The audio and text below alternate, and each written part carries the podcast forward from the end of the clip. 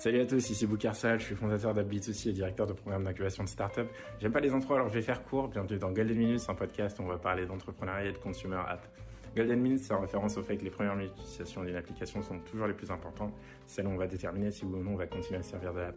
À l'occasion du lancement de la nouvelle saison, grand jeu concours, vous avez l'occasion de gagner 50 € si vous partagez un épisode sur LinkedIn et que vous m'identifiez dessus. Également, si vous voulez faire partie de la plus grande communauté de fondateurs d'App2C, envoyez-moi une invitation avec un emoji téléphone portable et je vous ajoute dessus. Allez, je vous laisse à l'épisode. Bienvenue à tous sur ce nouvel épisode de Golden Minutes. Je suis avec Mathieu Spiry, une star de l'écosystème consumer français. Mathieu, bienvenue. Salut Boukhar, merci. Alors une star, tu vas loin, tu vas très loin. Non, mais t'es vraiment une star. Pour moi, Mathieu, c'est le fondateur du Comet original. Mathieu, est-ce que tu peux nous dire en quelques mots, sans rentrer dans les détails, qu'est-ce que c'est que Comet ?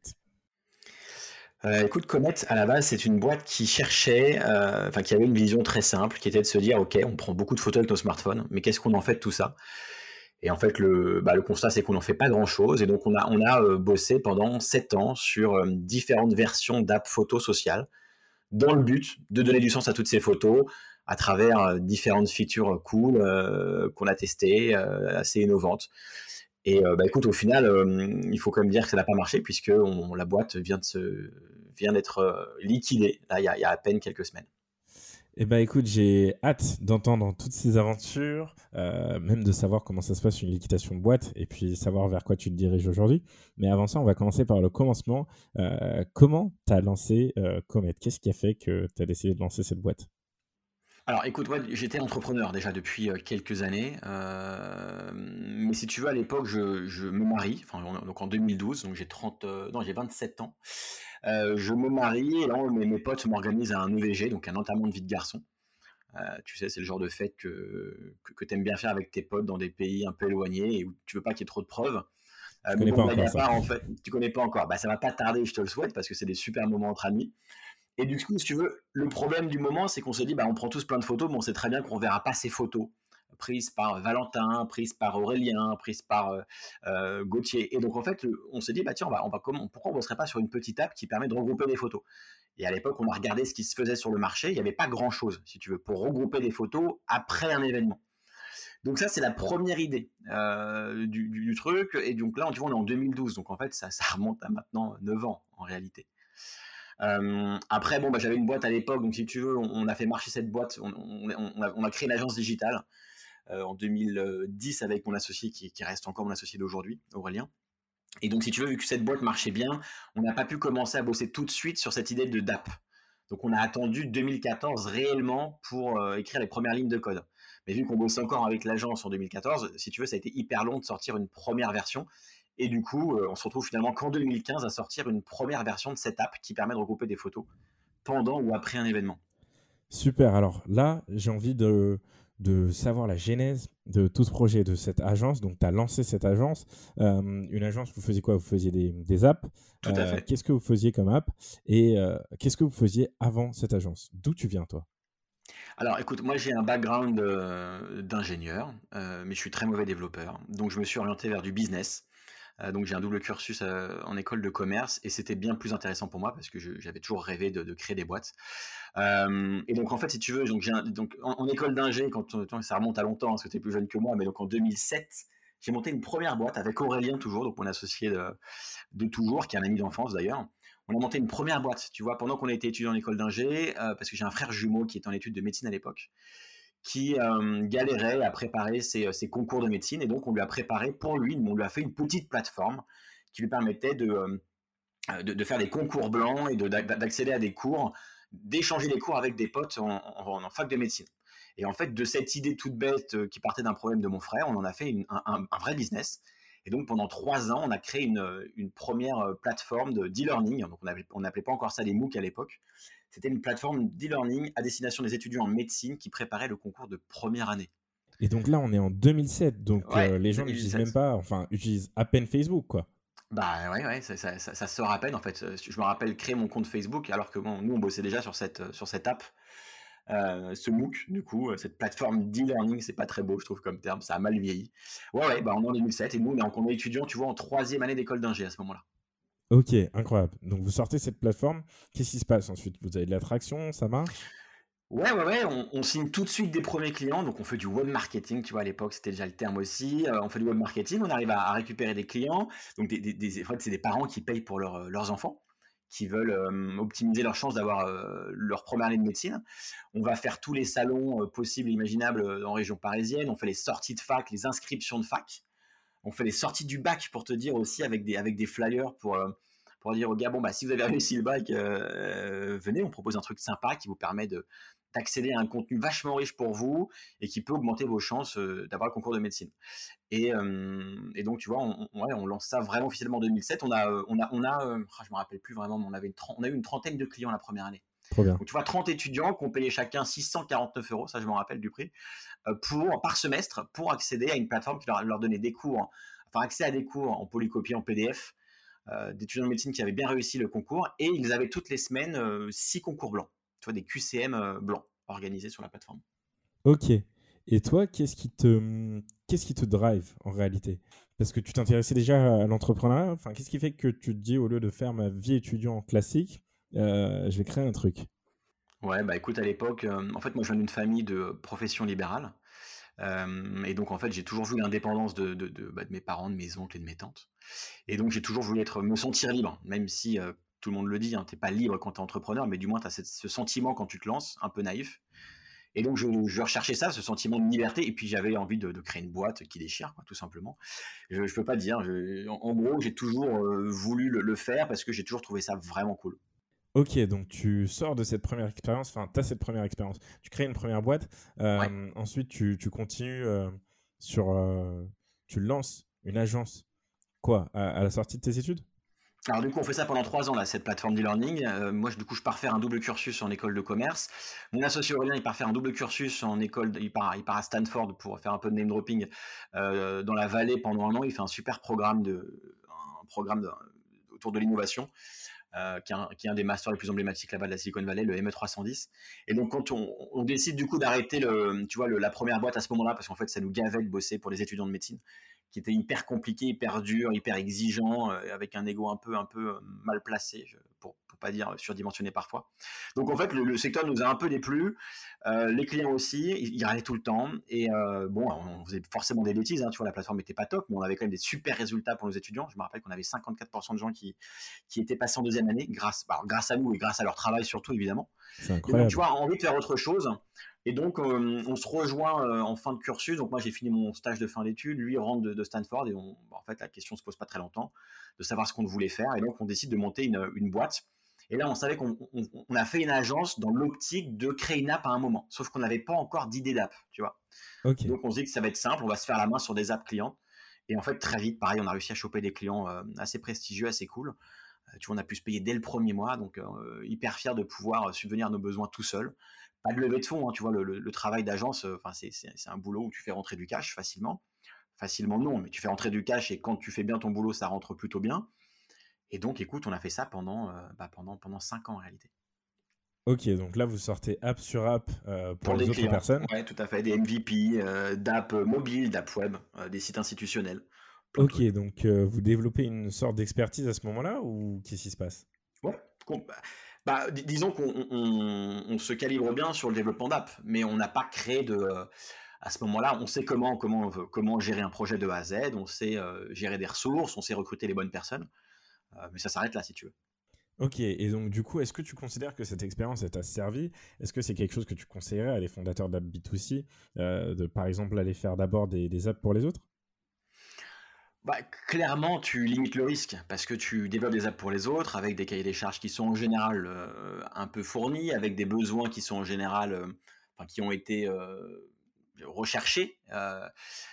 Et donc, ouais, tu prends pas de risque et tu te fais de l'expérience. Et en plus, tu peux vivre. Donc, ouais, je le conseillerais. Tu vois, après, malheureusement pour moi, tu vois, ça n'a pas suffi pour que ça marche. Donc, je peux pas dire que c'est une garantie de succès. Par contre, c'est clair que nous, ça nous a mis le pied à l'étrier. Et on s'est lancé du coup sur la construction de notre première app consumer B2C avec confiance, en se disant on sait développer des apps, on a un peu d'argent de côté en plus, tu vois, c'est important quand même de pouvoir vivre. Donc bah voilà, on peut prendre le risque de se lancer. Au pire on se plante, c'est relou mais c'est la vie. Et puis bah peut-être qu'on va réussir à faire un truc de ces expériences. Tu vois, il y a un truc qui va en sortir. Ok, ouais. Donc, en plus, à ce moment-là, contrairement à beaucoup d'entrepreneurs, tu quittes pas une autre boîte, donc tu vas pas toucher le chômage ou quoi que ce soit. Non, non. C'était ma boîte, mais du coup, on avait réussi à mettre un petit peu d'argent de côté. Et puis à l'époque, j'étais beaucoup plus jeune.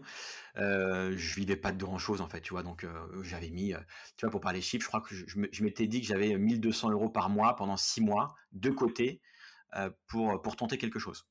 Ok, et donc budget pour vivre, vous mettez de côté un budget marketing par exemple pour lancer à ce moment-là? Pas du tout, non, pas du tout. Ok. Ah, on est vraiment parti tu vois, la fleur au fusil en mode allez, on va faire une app et ça va cartonner du jour au lendemain parce qu'aujourd'hui toutes les apps elles cartonnent. On n'avait pas vraiment d'expérience sur tu vois, sur ce secteur-là. Et ça, je pense que c'est mon erreur de ne pas avoir plus creusé ce milieu-là, tu vois, des apps sociales. De comprendre pourquoi une app fonctionne, ou du moins comment elle peut réussir elle peut essayer de fonctionner. Nous, on est parti en se disant que ça allait fonctionner. Et du coup, c'est une erreur et à la fois, c'est une naïveté qui nous a poussé très loin. Donc, je ne sais pas si c'est une bonne chose. Mais du coup, non, on est parti sans budget market en se disant, de toute façon, il y aura du bouche à oreille, ça va suffire. Ok, donc là, vous construisez l'app avec vos skills, vous la lancez, vous choisissez les stores, vous choisissez quoi? iOS, Android? Comment vous choisissez? Ouais, tout de suite iOS, Android. Là, tu vois, c'était un choix. Par contre, on a toujours voulu faire du natif parce que, tu vois, en 2013-2014, les apps hybrides, c'était pas ça. Il y avait t'avais quelques plateformes qui permettaient d'en faire, mais c'était franchement, en termes de qualité, c'était pas top. Nous, on gérait quand même un sujet, c'est compliqué, la photo, de la synchro background, donc c'était un peu compliqué, avec des positions GPS. Donc, on s'est dit, on fait du natif. Et puis, vu qu'on veut franchement être tout de suite utilisé par le plus de gens possible, eh ben, il faut qu'on soit sur iOS et sur Android. Okay. Donc, à ce moment-là, on a réussi à trouver 2 personnes qui nous ont rejoints en tant que first employés, on va dire, parce qu'on ne les payait pas, mais on va dire que c'est de la funding team. On leur a filé quelques actions et les mecs ont bossé et sur le back-end et sur l'app Android, sachant qu'Aurélien gérait, lui, la partie iOS. Ok, donc vous sortez l'app et ensuite, qu'est-ce qui se passe? C'est vos potes d'abord? Ouais, c'est nos potes d'abord, nos familles d'abord. Alors ça, c'est la grosse erreur de lancer une app auprès de sa famille et de ses potes parce qu'ils te disent tous que c'est génial. Ils te disent tous que tu peux améliorer ci, ça. Ils te disent qu'ils l'utilisent tout le temps alors qu'en fait, c'est pas vrai. Mais c'est pas grave. En fait, ça motive. Et donc, nous, on lance la première version réellement en juillet 2015.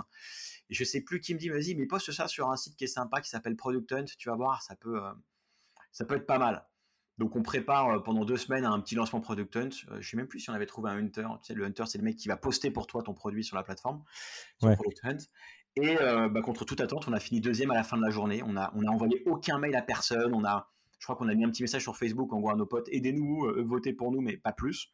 Et en fait, de façon complètement organique, le produit, il a bien fonctionné. Ok, donc pour les novices de Product Hunt, il s'agit d'un site américain par Ryan Hoover sur lequel tu vas pouvoir lancer par exemple tes produits. Et puis il y a une communauté de gens plutôt geeks qui vont upvoter ou downvoter les différents produits. Et donc du coup à ce moment-là vous préparez un lancement parce que c'est tout un travail de préparer un lancement Product Hunt. Ouais, c'est un vrai taf, hein, préparer un Product Hunt, sauf que vraiment, enfin quand je dis qu'on l'a préparé, c'est beaucoup moins que des lancements qu'on a pu faire après, tu vois, et qui ont en fait moins bien marché. Parce qu'en réalité, tu peux booster un petit peu les votes, mais il faut vraiment laisser la communauté faire. Et tu vois, ça, c'est un learning que je donnerais. S'il y a des gars qui veulent se lancer demain, qui viennent me voir, est-ce que tu conseilles de faire un Product Hunt? Je dirais, ouais, faites-le, mais en fait, faites-le vraiment. C'est-à-dire, amorcer un petit peu avec quelques votes de vos potes le début, mais après, laissez faire pour réellement avoir une sensation réelle de si votre produit il plaît ou pas. Ouais. Laissez les gens commenter réellement et pipez pas les dés, ça sert à rien parce qu'en fait, tu vas prendre du mauvais feedback. Et comment tu l'expliques ce succès à ce moment-là? C'est le concept qui plaît? Surtout que c'est une communauté assez particulière. C'est des Américains qui sont dans la tech généralement. Bah, complètement, mais tu vois, là on est en 2015. En 2015, alors il y avait pas mal d'apps. Hein. Instagram existait déjà évidemment. Facebook venait de lancer Facebook Moments, qui était une app exactement similaire à ce qu'on proposait. Google Photos, tu vois, n'existait même pas. Enfin, venait à peine de se lancer aussi. Il était complètement inconnu du bataillon. En fait, il y avait un gros sujet sur la photo sociale. Parce qu'Insta venait de percer et venait de se faire racheter 1 milliard par Facebook. Donc, en fait, on était sur un sujet un peu trendy à l'époque, ça restait encore trendy, mais très rapidement, c'est devenu un marché complètement saturé, le marché des apps photos. Mais donc, il y a eu un intérêt parce qu'on proposait une solution de regroupement de photos événementielles et en fait, c'était un positionnement un peu différent de ce qui existait. Je ne dis pas qu'il n'y avait pas de concurrents, il y en avait, mais on arrivait avec une proposition de valeur assez intéressante en mettant en avant des aspects tech assez cool, donc de la synchronisation en background, on pouvait mettre de la photo, de la vidéo. Et puis, on avait un design plutôt cool. Donc, en fait, ça a bien plu. tout simplement. Et tu vois, ça a été un véritable... en fait, ça a été le lancement officiel de la boîte pour nous, ça, tu vois. Ouais, ok. Et donc, pour les gens qui ne connaissent pas la synchronisation background, qu'est-ce que c'est? Bah, si tu veux, aujourd'hui, quand tu veux uploader des photos, tu vas uploader, donc tu vas envoyer des photos sur un album collaboratif, par exemple, sur ton app. Si tu en mets 100 des photos, et sachant qu'aujourd'hui, une photo, ça va peser entre 4 et 8 mégaoctets, donc c'est lourd, on va dire que c'est assez lourd en termes de taille de fichier, de taille que ça prend sur ton téléphone. Bah, pour envoyer 100 photos, si tu as une connexion qui n'est pas terrible, ça peut te prendre plusieurs minutes. Et en fait, le problème, c'est que si tu uploades 90-100 photos et que ça prend 6 minutes sur ton app, en fait, tu bloques l'utilisateur sur ton app, sur cet écran de chargement qui envoie les photos. Et donc, si tu fais ça, le problème, c'est qu'en fait, tu casses l'expérience, tu prends en otage ton user et du coup, il va rien faire et il va juste arrêter d'utiliser ton app parce que, en fait, c'est galère. Ça marche pas bien pour lui, tu vois, c'est pas fluide. Donc, nous, on a bossé sur une synchronisation qui, en fait, tu t'envoyais 100 photos, mais tu le voyais pas. En fait, à partir du moment où tu appuyais sur le bouton OK, les photos, elles étaient envoyées sur les serveurs, dans le cloud, sans que le user, il s'en aperçoive. Et ça, c'était une petite prouesse à l'époque, parce que ça n'existait pas. Et on avait parlé avec des gars de chez Apple pour le faire, parce qu'il fallait descendre très, très bas en termes de dev pour faire fonctionner ce type d'algo. Et je me rappelle qu'on avait des discussions assez sympas avec Apple. Ouais. Sur Android, pas de problème, tu pouvais le faire. Tu sais, c'est en mode gros bois. Hein. Sur Android, tu peux uploader des photos en background, en arrière-plan. Il n'y a pas de limite là-dessus. Ok, et donc ça, c'est possible quand l'application est ouverte ou quand elle est fermée également? Et bien les deux en fait, justement, quand elle est ouverte, évidemment que tu peux le faire sans aucun problème, mais quand elle se ferme, ben, en fait Apple te laisse gérer des événements en background, sauf que c'était très peu documenté et peu de gens le savaient à l'époque. Bon, depuis ça a été largement restreint. En 2015, tu pouvais tout faire, tu pouvais lancer des longs process en background, tu pouvais envoyer 100 photos sans problème. Aujourd'hui, c'est plus possible, hein. Tu peux envoyer peut-être 10-15 photos. Une fois que tu as tué l'app, enfin que tu l'as killé ou que tu l'as fermé, on va dire, mais tu peux plus envoyer 100 photos comme avant parce que justement ça bouffe la batterie et Apple aime pas trop que tu puisses faire que les développeurs puissent prendre le contrôle du téléphone sans que le user en soit conscient réellement. Ok, donc à ce moment-là vous faites le buzz auprès de cette communauté Product Hunt que vous considérez comme être votre client type, ou est-ce que vous avez autre chose en tête à ce moment-là? Ouais, non, pas vraiment, parce qu'en fait tu vois les gars qui sont sur Product Hunt c'est des en fait c'est d'autres start-upers qui sont comme toi, qui vont lancer leurs produits, donc qui viennent voir quand même ce qui s'y passe, mais qui vont lancer. Alors, évidemment, il n'y a pas que ce genre de profil, il y a beaucoup de gars qui sont intéressés par, enfin, de gars ou de nanas, évidemment, qui sont intéressés par le monde des produits digitaux, au sens large, et qui sont juste curieux, qui ont envie de lancer un truc, mais qui ne savent pas encore, et qui viennent voir, ou des gars qui viennent juste voir, en fait, les nouveaux produits à la mode pour les utiliser. Et en fait, il y a aussi beaucoup d'investisseurs, il y a beaucoup de journalistes. Et moi, à l'époque, quand je lance le produit, je me dis, on va aller chercher des users, on va aller chercher des invests, on va aller chercher des journalistes. Et en fait, bingo, c'est ce qui s'est passé. On a eu un peu des trois. C'est vrai? Ah, raconte-moi ça. Écoute, alors après, bon, en fait, le vrai lancement, il se fait un mois avant. On va pitcher à The Family, que tout le monde connaît, je pense, ici. Une session de pitch dans Kill My Vibes. Et puis là, on pitch le produit, enfin, je pitch l'app. Et il y a un gars super dans l'audience, bon, qui est devenu un super ami depuis, qui s'appelle Romain Dillet. C'est un journaliste chez TechCrunch, qui voit passer le produit, qui est dans le jury du pitch et qui me dit franchement c'est cool, bravo, mais c'était un peu trop tôt pour écrire sur le produit, je vois bien que l'app n'était pas encore nickel. Bon, un mois plus tard, nous, on bosse comme des malades, on améliore le produit et puis on fait le lancement Product Hunt et avec Romain on s'est recontacté à ce moment-là et puis il dit écoute top, moi j'écris sur vous. Et donc dans la foulée on a un article TechCrunch. Et je sais que c'est un peu cliché de vouloir avoir un article TechCrunch quand tu lances ton app ou ton produit, enfin voilà, n'importe quelle app ou produit, mais en fait en 2015, encore une fois, nous, on était vachement fiers. C'était déjà un achievement énorme. Et en fait, cette tactique TechCrunch a amené, du coup, on a reçu plein de mails entrants d'investisseurs. Des gars qui nous ont... On parle de super fonds, on parle de Greylock, on parle d'Andreessen Horowitz. Ah ouais. Mais ouais. Et donc, attention, c'est des partenaires. Hein, c'est leur job de t'envoyer des mails et de shooter un mail et de prendre un meeting en visio parce que c'est leur job, tout simplement. Et puis, écoute, on a eu d'autres articles. On a eu un article dans Gizmodo. Alors, je ne sais pas si tu connais. Ouais, j'ai connu Gizmodo. Bah, tu as connu parce qu'en fait, ça n'existe plus vraiment. Mais ça nous a ramené plein de users. Quand je dis plein, à l'époque, pour nous, c'était énorme. Ça nous a ramené entre 5 et 10 000 users. Donc, c'était quand même pas mal. Mais c'est énorme. Bah ouais, quand tu lances ton produit, évidemment, on a eu le problème de tout le monde. Hein, les serveurs n'ont pas tenu, forcément. Mais bon, on a réussi en quelques heures à remettre tout en route. Parce qu'Aurélien avait vraiment prévu l'archi pour ça très tôt, en mode ouais, si ça marche, ça serait bien qu'on ait une archi qui tienne la route quand même. Donc ça n'a pas tenu, mais en fait il a réussi très vite à la dimensionner pour. Bon voilà, et puis en fait un truc qui était aussi inespéré, c'est qu'on a reçu des mails de mecs qui étaient intéressés pour pour nous rencontrer, alors pour nous acheter oui et non, parce qu'on était beaucoup trop early, mais tu vois, on a reçu un mail de GoPro. GoPro okay. qui nous envoie un mail en mode les gars, on est dans la team, c'est la team Partnership and Acquisition. Ben, on vient à Paris dans 2 semaines, on serait vraiment chaud pour vous voir. Bon, en fait, ils ne sont pas du tout venus nous voir pour nous acheter nous. Ils sont venus clôturer le deal avec une équipe que tu as peut-être connue qui s'appelle. C'était un produit qui s'appelait Stupeflix. Ouais. Voilà, exactement. Avec Nicolas, Stigman. Et en fait, bah, nous, ils sont venus nous voir parce que je pense qu'ils devaient remplir leur agenda. Si vraiment on avait fait un truc de ouf, je pense qu'il y aurait une opportunité, mais c'était beaucoup trop tôt. Le mail de follow, c'était bah, écoutez, c'était cool de vous voir. On reste en contact. C'est cool ce que vous faites. On se reparle dès que vous avancez. Quoi. Et bon. Mais tu vois, ça booste en fait ce genre de truc. Ça booste ouais. parce que. Tu rentres dans le game, si je peux me permettre l'expression, tu rentres dans le truc, en fait, tu joues. Moi, j'avais l'impression de vivre l'expérience comme il fallait, tu vois, parce que, en fait, tout ce que je disais partout, c'est que bah, quand tu fais une app, il faut que tu aies des users, il faut que tu aies de la visibilité, que tu aies de l'article, tu aies des invests qui te sollicitent, que tu aies des premières sollicitations de gars qui peuvent potentiellement t'acheter, même si tu sais que ça ne va pas le faire. En fait, tu as l'impression que tu coches les cases. Bon, ouais, voilà. Mais... Tu vois, j'étais plus jeune à l'époque et je pense que c'était cool d'être naïf à ce point, mais en fait, tu n'as pas forcément besoin de tout ça non plus pour réussir. Ok, alors j'ai 2 questions qui me viennent là. Qu'est-ce qui explique l'intérêt de GoPro à ce moment-là pour des apps consumer en France ? Eh ben, tu vois, l'exemple de très bon, c'est Stupeflix. Pourquoi GoPro rachète Stupeflix ? Donc en fait, GoPro se dit, là, nous on est bon en hardware, mais en soft on n'est pas suffisamment bon. Ils en sont conscients et heureusement, tu vois, c'est de l'intelligence. Et donc les gars regardent ce qui se fait de mieux sur le marché et clairement à l'époque, Stupeflix a une grosse longueur d'avance sur l'édition de vidéos automatique. Donc eh ben, écoute, leur intérêt c'est de se dire, on va s'approprier une techno, une app, qui marche bien et qui va nous permettre de finalement booster tout le business parce que eux, une fois que tu as capté tes vidéos que tu n'en fais rien, bah, tu retombes dans le problème du super, j'ai plein de contenu mais j'en fais rien. Et ben en fait, Stupeflix, en les rachetant, donc, ils ont rebrandé le produit, c'est devenu Quick, ça permettait aux clients GoPro d'éditer leurs vidéos GoPro et d'en faire des super montages avec des super effets qui permettaient en fait, de créer de la viralité sur GoPro parce que quand tu postais ton montage Quick, en fait, tes potes te disaient, mais ton montage il déchire, comment t'as fait ça ? Bah, c'est simple, j'ai acheté une GoPro et j'ai utilisé Quick. Ok, donc ils discutent avec vous et toi tu discutes avec des Américains pour un rachat et d'autres Américains pour un investissement. Et ouais. Quid des Français à ce moment-là ? En fait, on s'était pas encore intéressé aux Français parce qu'on avait on avait de quoi tenir. Et en fait, moi, j'avais trouvé quelques business angels, tu vois, des clients. De mon ancienne boîte voulait nous suivre, était chaud pour nous financer, plus des gars qu'on avait rencontrés par-ci par-là, plus tu vois, un ami de mes parents tout simplement, qui était BA, qui avait passé 5 ans dans la vallée et qui avait mis dans pas mal de super beaux fonds américains.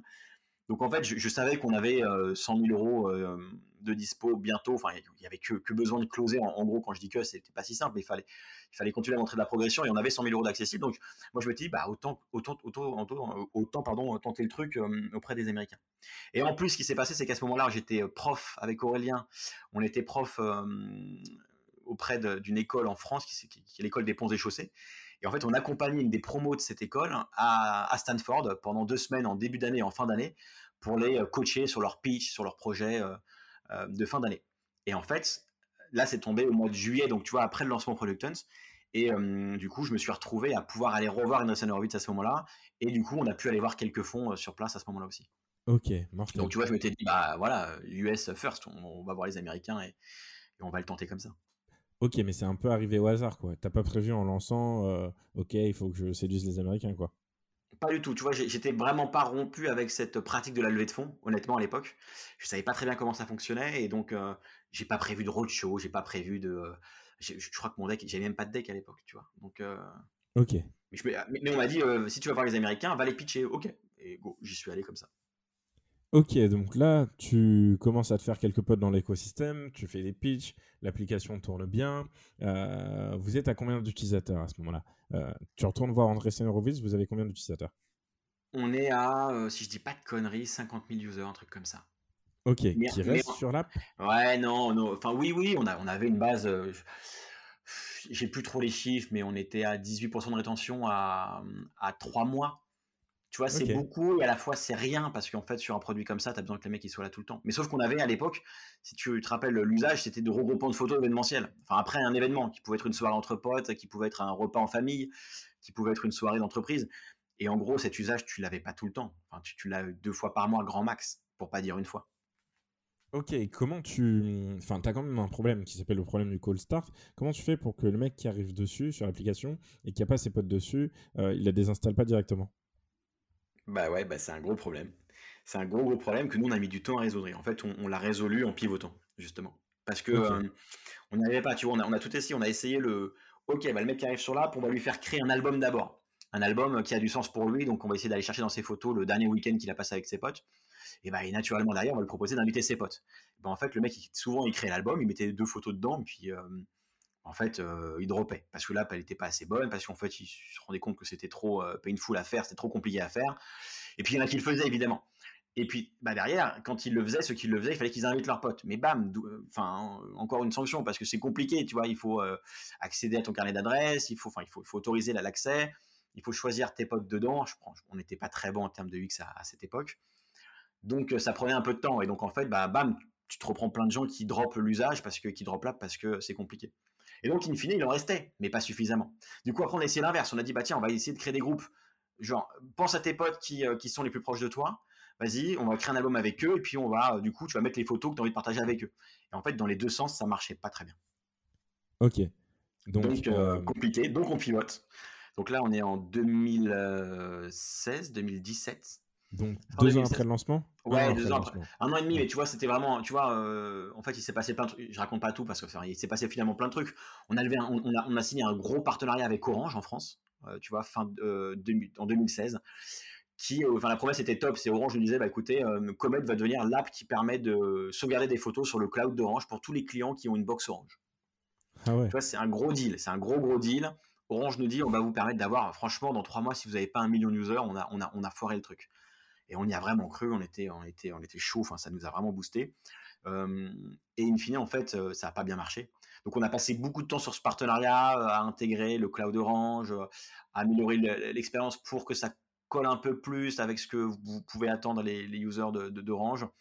Et en fait, on a perdu, je pense, 6 mois là-dessus. Ça nous a permis de plein de trucs derrière. Hein. Ça nous a permis de lever de l'argent avec des invests. Et en termes de RP, ça nous a servi. On a pu communiquer là-dessus. Mais en fait, ça n'a pas servi vraiment le produit et ça n'a pas servi la croissance du tout. Ok, mais comment ça vous est tombé dessus, ça? Vous êtes allé le chercher? Ouais, on a postulé à l'époque à l'accélérateur d'Orange, Orange Fab, qui était un super accélérateur. Enfin, moi, j'ai vraiment aimé l'expérience avec eux. Tu vois, c'était un programme de 3 mois. Ils nous finançaient à hauteur de 15 000 euros. Donc, c'est pas énorme, mais c'est quand même pas mal quand tu te lances. Il y a beaucoup de mentoring sur justement la levée de fonds. Donc, moi, c'est là où j'ai pu... on a rencontré des mecs des fonds d'investissement, des business angels. Des groupes de BA qui sont venus nous faire, qui sont venus nous présenter leur organisation.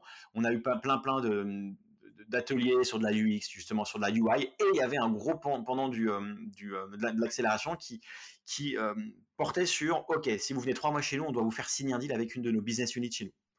Et donc, okay. Bah, on a réussi à signer un super partenariat. Sur le papier, c'était vraiment top. Franchement, si ça avait marché, ça aurait été génial. Mais tu vois, ça n'a pas suffi. Donc du coup, en gros, voilà, donc il s'est passé ça. On fait une petite levée de fonds à ce moment-là. On lève 150 000 euros à ce moment-là. Donc on itère sur le produit. Et puis en fait, on s'aperçoit que Google est largement en avance sur nous là-dessus. Tu vois, Google Photos, sur la partie album collaboratif. Facebook prétend être très bon aussi là-dessus avec leur app qui s'appelait donc Moments, qui était une app en standalone. Hein. Tu vois, c'est comme aujourd'hui, tu as Messenger, tu as Facebook, tu as Insta qui sont séparés. Et bien, tu avais une app qui s'appelait Moments, donc moment au pluriel en français, qui permettait de regrouper des photos pour des événements, justement, après des moments. Et donc, on s'est dit, bah, en fait, si c'est trop dur, on va pas y arriver. Et puis, en plus, on voit que l'usage, il n'est pas assez bon sur notre app. Donc, on pivote à ce moment-là. On pivote sur une app plus globale de gestion de photos, qui, en fait, est un concurrent, si je peux dire, de Google Photos. Ok, donc comment tu la prends, la décision de pivoter, et comment tu décides dans quelle direction tu vas aller pivoter? Décision, c'est j'ai tout tenté, c'est ça? Ouais, on a tout tenté sur le regroupement de photos et en fait, bah, on arrête de se mentir, on se rend compte que le regrouper des photos, c'est pas un usage récurrent. Tu vois, c'est même pas hebdomadaire, c'est même pas, je te dis, c'est 1 fois par mois, allez 2 fois pour ceux qui sont vraiment hyper engagés. Et on avait des users qui le faisaient toutes les semaines, mais pas la majorité. Et en réalité, quand tu fais une mobile consumer app, alors ça dépend des apps évidemment, tu peux en avoir qui sont sur un usage que hebdomadaire ou bimensuel, mais en réalité, sur un sujet photo, tu as besoin que les mecs ils soient là tout le temps, ils utilisent ton app assez souvent. Et donc, on s'est dit, bah non, nous, l'usage, il n'est pas assez récurrent. Du coup, il n'y a pas d'usage. Et du coup, on a besoin d'aller sur une app qui a plus de sens, en réalité. Et en fait, si tu veux, cette dimension d'album photo collaboratif, on s'est rendu compte que c'était une feature, c'était pas un produit en soi. Ouais, c'est souvent la réalisation de beaucoup d'entrepreneurs dans le consumer, et ça ferait gagner beaucoup de temps à beaucoup de monde s'ils se rendaient compte au début qu'en effet ils étaient une feature. Tellement. Moi, j'ai itéré sur pas mal de points sur Plaise, et au début je comprenais pas ça quand des gens comme Ray de Sounds me disaient est-ce que ton truc là c'est pas ça ressemble pas juste à une feature d'un plus gros truc? Pourquoi est-ce que les mecs auraient besoin de ils auraient besoin de ton application? Pourquoi est-ce qu'ils peuvent pas utiliser Instagram pour ça? Pourquoi ils peuvent pas utiliser Reddit pour ça? Et pendant très longtemps, quand t'es un peu amoureux de l'idée et quand t'as quelques bons retours quand même, tu te dis ouais, non, enfin, j'ai raison, jusqu'au moment où tu te dis ah ouais, mais en fait, en réalité, c'est pas pour rien que les choses sont faites comme ça ailleurs, quoi. Enfin... Bah exactement. Et clairement, nous, on a perdu beaucoup de temps là-dessus, tu vois, on a perdu 1 an et demi, mais on n'aurait jamais dû perdre 1 an et demi, on aurait dû aller beaucoup plus vite. Alors, beaucoup plus vite, ça veut dire quoi? T'aurais dû aller à quelle vitesse? On aurait dû pivoter plus vite, parce que l'usage n'était pas là, pas suffisant. On avait développé une super feature, mais c'était pas suffisant. Donc, on aurait dû plus vite aller sur une nouvelle dimension, une nouvelle version de l'app. Mais c'est l'entrée à toi, t'aurais pivoté au bout de combien de temps? Au bout d'1 mois ou au bout de 6? Non, mais tu vois, 6 mois, parce qu'en fait, en 6 mois, on avait, tu vois, c'est quand même pas mal, 50 000 users. Enfin, en plus, on est arrivé à 85 000 users, je crois, au moment où on décide de pivoter. Mais c'est bien, mais on se rend compte qu'il n'y a pas du tout la croissance qu'on veut, et puis il n'y a pas l'usage, encore une fois. Et puis il n'y a pas du tout de viralité, en fait, il n'y a même pas de bouche-oreille, et même il n'y a même pas de croissance en famille. Enfin, les mecs, ils invitent 1 ou 2 potes, mais c'est tout. Donc on se dit qu'on va être très, très limité très vite. Ouais. Et puis en fait, on était plus ambitieux que ça, on voulait faire une app vraiment utilisée tous les jours par nos users. Et donc à ce moment-là, on se dit, bah, en fait, c'est quoi l'app que les gens utilisent beaucoup, beaucoup liée à la photo? Bah, c'est la galerie photo. Sauf que la galerie photo, elle a jamais évolué. En fait, elle est native dans beaucoup de téléphones. Bah, sur iOS, elle est native, évidemment. Sur Android aussi, sauf que des fois les constructeurs se permettent, les constructeurs ont leur galerie, mais des fois tu as Google Photos qui a été super bon là-dessus, qui a réussi à se faire préinstaller en fait, en plus des galeries proposées par Samsung et compagnie. Mais nous on s'est dit qu'on pouvait mieux faire. Tu vois, on a été naïf en se disant, mais d'ailleurs il faut être naïf dans ces cas-là, il faut se dire on va mieux faire on va faire une galerie qui est mieux, qui est plus jolie, qui est plus sympa à utiliser, qui est plus drôle à utiliser, qui te procure beaucoup plus d'émotions. Et donc, on pivote à ce moment-là sur une app, sur un Google Photos, mais made in France, avec une vraie approche autour de du respect de la vie privée. Ok, celle-là, elle s'appelait comment du coup? Du coup, on est passé sur Comet, et elle s'est appelée Zyl. Du coup, à ce moment-là, on s'est fait piquer la marque Comet, comme des bleus, par d'autres marques Comet que tu connais toi et que d'autres entrepreneurs doivent connaître. Et donc, plein d'autres d'ailleurs, il y a plusieurs Comet. Il y en a plusieurs, il y en a 3. Et donc, écoute, on change de nom et on passe sur un nom sympa, très court, mémorable et mémorisable, qui s'appelle Zyl, Z-Y-L. Et quand tu dis tu te fais piquer la marque, c'est parce que tu la protèges pas? Enfin, qu'est-ce que ça veut dire, piquer la marque? Ah, c'est un peu... Alors, je vais essayer de la faire courte, mais en gros aussi, on la protège, on dépose le truc à l'INPI. Moi, à l'époque, j'étais dans un appart, je quitte mon appart et l'INPI envoie un courrier pour nous dire « Non, votre demande est irrecevable, il faut modifier ça ». Je me rappelle plus s'il fallait modifier. Un truc tout con. Hein. Vraiment, ça me prenait 1 heure, enfin 1/2 heure à modifier, à renvoyer le papier à l'INPI. Sauf que ce papier, je l'ai jamais reçu. Et les gars qui m'ont racheté mon appart à l'époque, m'ont pas filé mon courrier. Donc moi, si tu veux, j'ai cru que l'INPI avait validé la demande parce que en fait, j'avais reçu un récépissé. Non, j'en ai pas reçu. Mais en fait, j'ai oublié de vérifier. J'ai rien reçu. Je me suis dit, c'est que tout est bon, parce que si j'ai rien reçu, c'est qu'a priori pas de nouvelles, bonnes nouvelles. Et en gros, on voit 9 mois plus tard qu'une boîte se renomme en Comet et fait une grosse campagne de com là-dessus. Et en gros, profite du truc. Et donc, nous, on contacte les gars qu'on connaissait. On leur dit, mais c'est quand même pas cool. Vous nous avez piqué la marque. Et les mecs nous disent, non, vérifiez. On a vérifié avec nos avocats. En fait, la marque vous appartient pas, donc on l'a prise. Okay. Et donc, je vais sur le site de l'INPI et c'est là que je vois qu'en fait, la demande avait été rejetée pour un... Alors, du coup, ouais, tu vois, l'histoire est longue. Du coup, j'ai fait une enquête auprès de la Poste pour savoir. La Poste m'a dit qu'en fait, le courrier avait bien été envoyé. C'est comme ça que j'ai su que le courrier avait été envoyé. C'est l'INPI qui a demandé l'enquête auprès de la Poste. Et bref, j'ai su qu'en gros, la demande avait été irrecevable. D'accord. Ok, bon. Du coup, moralité, ne pas déménager quand tu déposes une marque, quoi. ouais, c'est ça. Vraiment, demander aux gens qui te prennent ton appart après de faire un suivi au moins un minimum, quoi. Ok. Donc là, vous vous renommez, vous sortez Zyl. Ouais. Donc, ça reste une app qui permet de gérer ses photos. Donc, tu as 2 gros onglets dans l'app. Hein. Tu as une partie galerie sur laquelle nous on veut vraiment itérer de façon intéressante, et je t'en parlerai après, et une partie du coup album, mais tu vois, comme sur une app native aujourd'hui, quand tu lances ton app photo, alors t'as plein de trucs hein, sur ton iPhone. Moi j'ai un iPhone, donc je vais parler de l'iPhone. Tu peux, t'as un accès avec une map pour voir tes photos où elles ont été prises, donc t'as un regroupement de photos, t'as un accès par visage, hyper pratique quand tu veux retrouver des photos d'une personne en particulier, et t'as un accès donc par album, et t'as un accès par une galerie, un feed de photos infini, avec les photos les plus récentes en bas et les photos les plus anciennes en haut. Bon, on a fait la même chose. À ce moment-là, vous êtes visionnaire par rapport à ce que Apple implémente plus tard, non ? Non, bah non, on peut pas dire ça, parce que nous, à l'époque, on fait finalement comme eux, tu vois, on fait qu'une app, on fait une galerie. L'app photo existait à ce moment-là, tu vois, sur leur téléphone. Sauf que ils ont fini par développer ce truc où tu peux reconnaître le visage, où il y a une map, etc. Ouais. Tout à fait. Et en fait, c'est vrai que, en gros, alors je peux pas. Il y a des petits secrets, tu sais, dans le monde des startups. T'as une boîte française qui s'est fait racheter, qu'on a connue, on a gagné un concours avec eux à l'époque, et on a chopé une bourse auprès de Scientipol qui s'appelle Wilco aujourd'hui, qui donne des prêts, enfin qui file des, non, pas gratuitement, hein, ils te financent avec des prêts d'honneur. On a gagné avec eux, et cette boîte s'est fait racheter par Apple. Donc c'était, je sais plus, c'était 10 Français, c'est des mecs très très calés, très smart, qui avait bossé sur beaucoup de machine learning lié à la photo. Et en fait, c'est Apple a acheté cette boîte pour les faire bosser à mort sur justement tout le machine learning qui existe aujourd'hui dans l'app photo, tu vois, d'Apple. Mais à l'époque, il n'y en avait pas. Et donc nous, quand on se lance sur cette dimension de machine learning sur une app de gestion de photos, c'est vrai qu'on fait partie des premiers. Ou du moins, non, on peut pas dire ça, mais on fait partie de ceux qui tentent le truc, en tout cas, tu vois. Ok, donc vous... Alors, je saisis pas. Les mecs... qui se font racheter par Apple. Ils connaissaient votre concept. Ce qu'on est en train de dire, c'est que les mecs ont donné l'idée à Apple.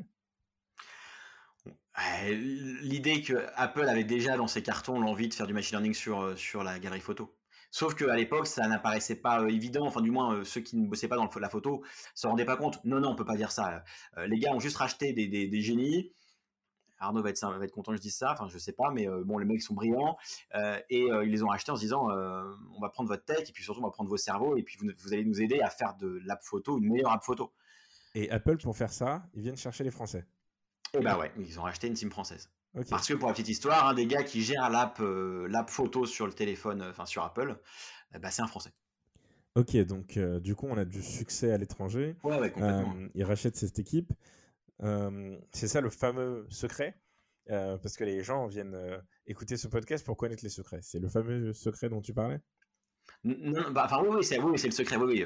Je dirais pas le nom de l'équipe parce que je sais que les mecs veulent pas communiquer dessus. Et bon, après tout le monde le sait dans l'écosystème, mais bon, je vais respecter le fait qu'il n'ait pas envie qu'on en parle trop. Donc je les nomme pas comme ça.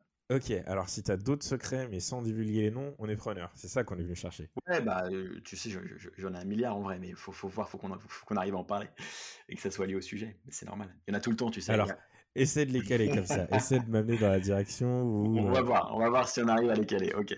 Ok, donc super. Donc du coup, vous sortez cette version avec la map, le machine learning sur le visage et la grille. Ouais, alors attention, après on la sort, mais ça met du temps, c'est-à-dire qu'on sort les features au fur et à mesure. Hein. Tu vois, ça, on est en 2015, à l'époque on fait une galerie avec du machine learning qui reconnaît les photos, qui arrive à les grouper par moment, donc on arrive à pré-créer des albums intelligents pour nos utilisateurs. Il y a de la reconnaissance faciale effectivement pour faire du regroupement d'images par tête, par personne. Et puis nous on met vraiment l'accent sur les albums, on continue à penser que c'est important de pouvoir organiser ces photos, parce qu'on en prend beaucoup encore une fois et c'est le bordel dans nos galeries. Donc on bosse à mort là-dessus. Donc tu vois, après le temps passe, hein, parce qu'on est quand même pas une grosse équipe. Alors on est monté à 17 à ce moment-là. Donc là on est en 2017, tu vois, on est 17 dans l'équipe.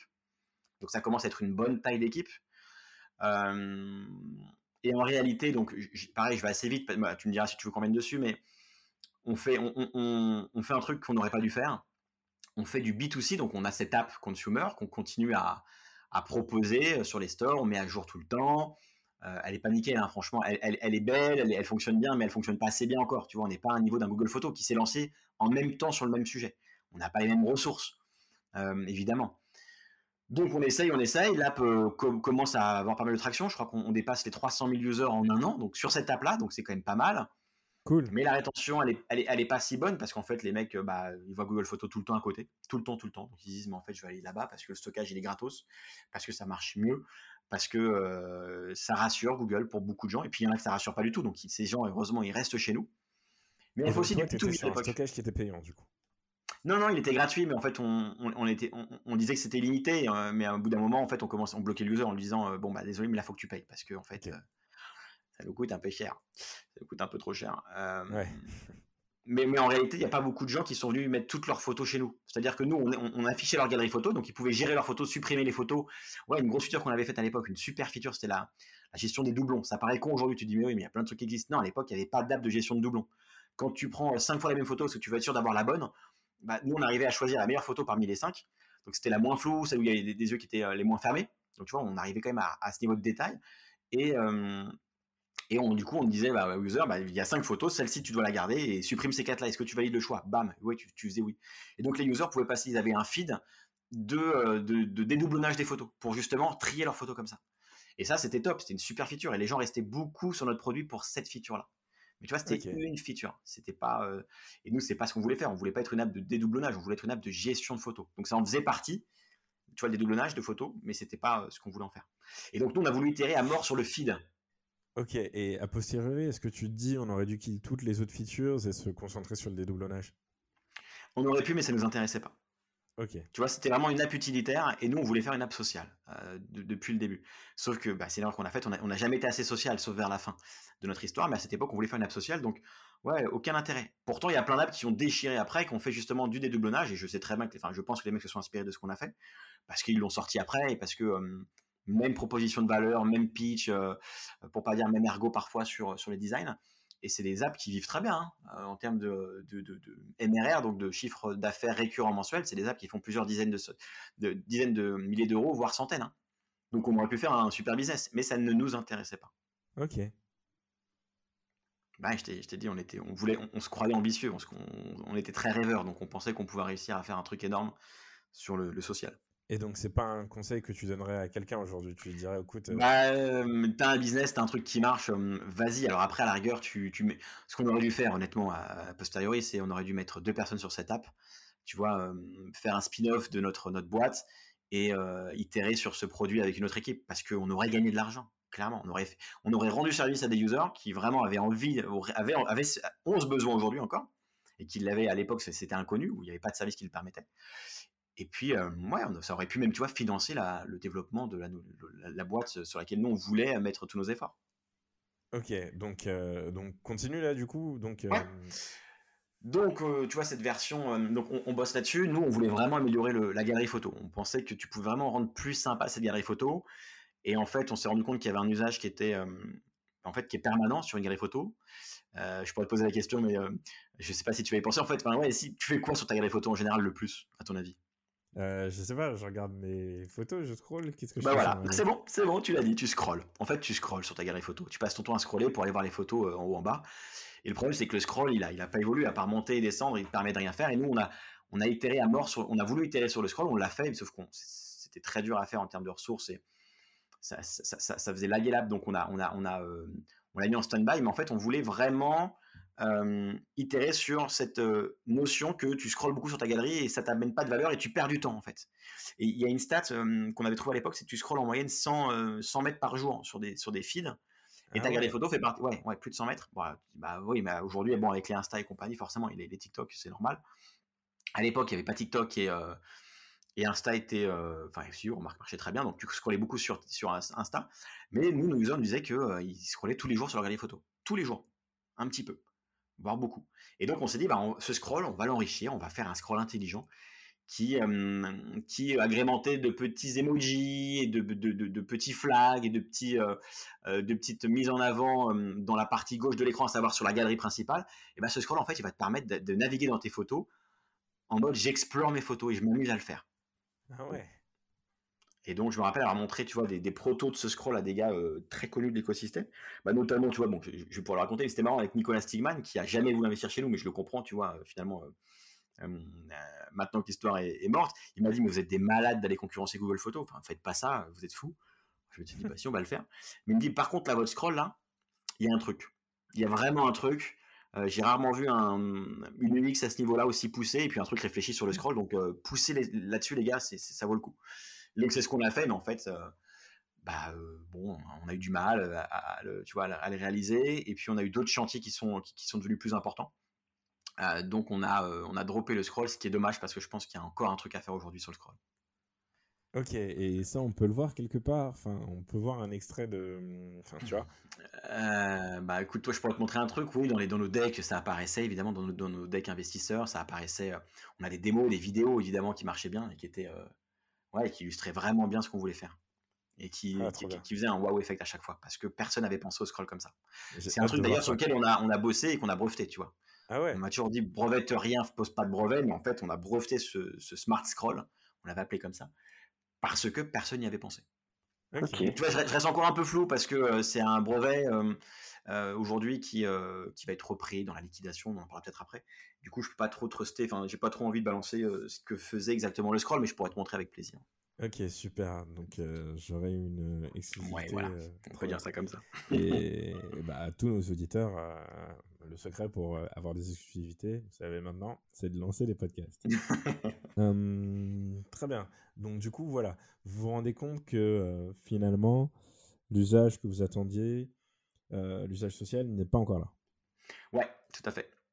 Parce qu'en fait, on a fait une app utilitaire. Tu vois, en fait, on a fait une app utilitaire qu'on a, nous, pensé être plus sociale, c'est-à-dire qu'on l'a faite pour qu'elle soit plus sociale, donc on mettait bien plus en avant les albums que pouvait le faire à l'époque Google Photos ou que pouvait le faire l'app photo d'Apple.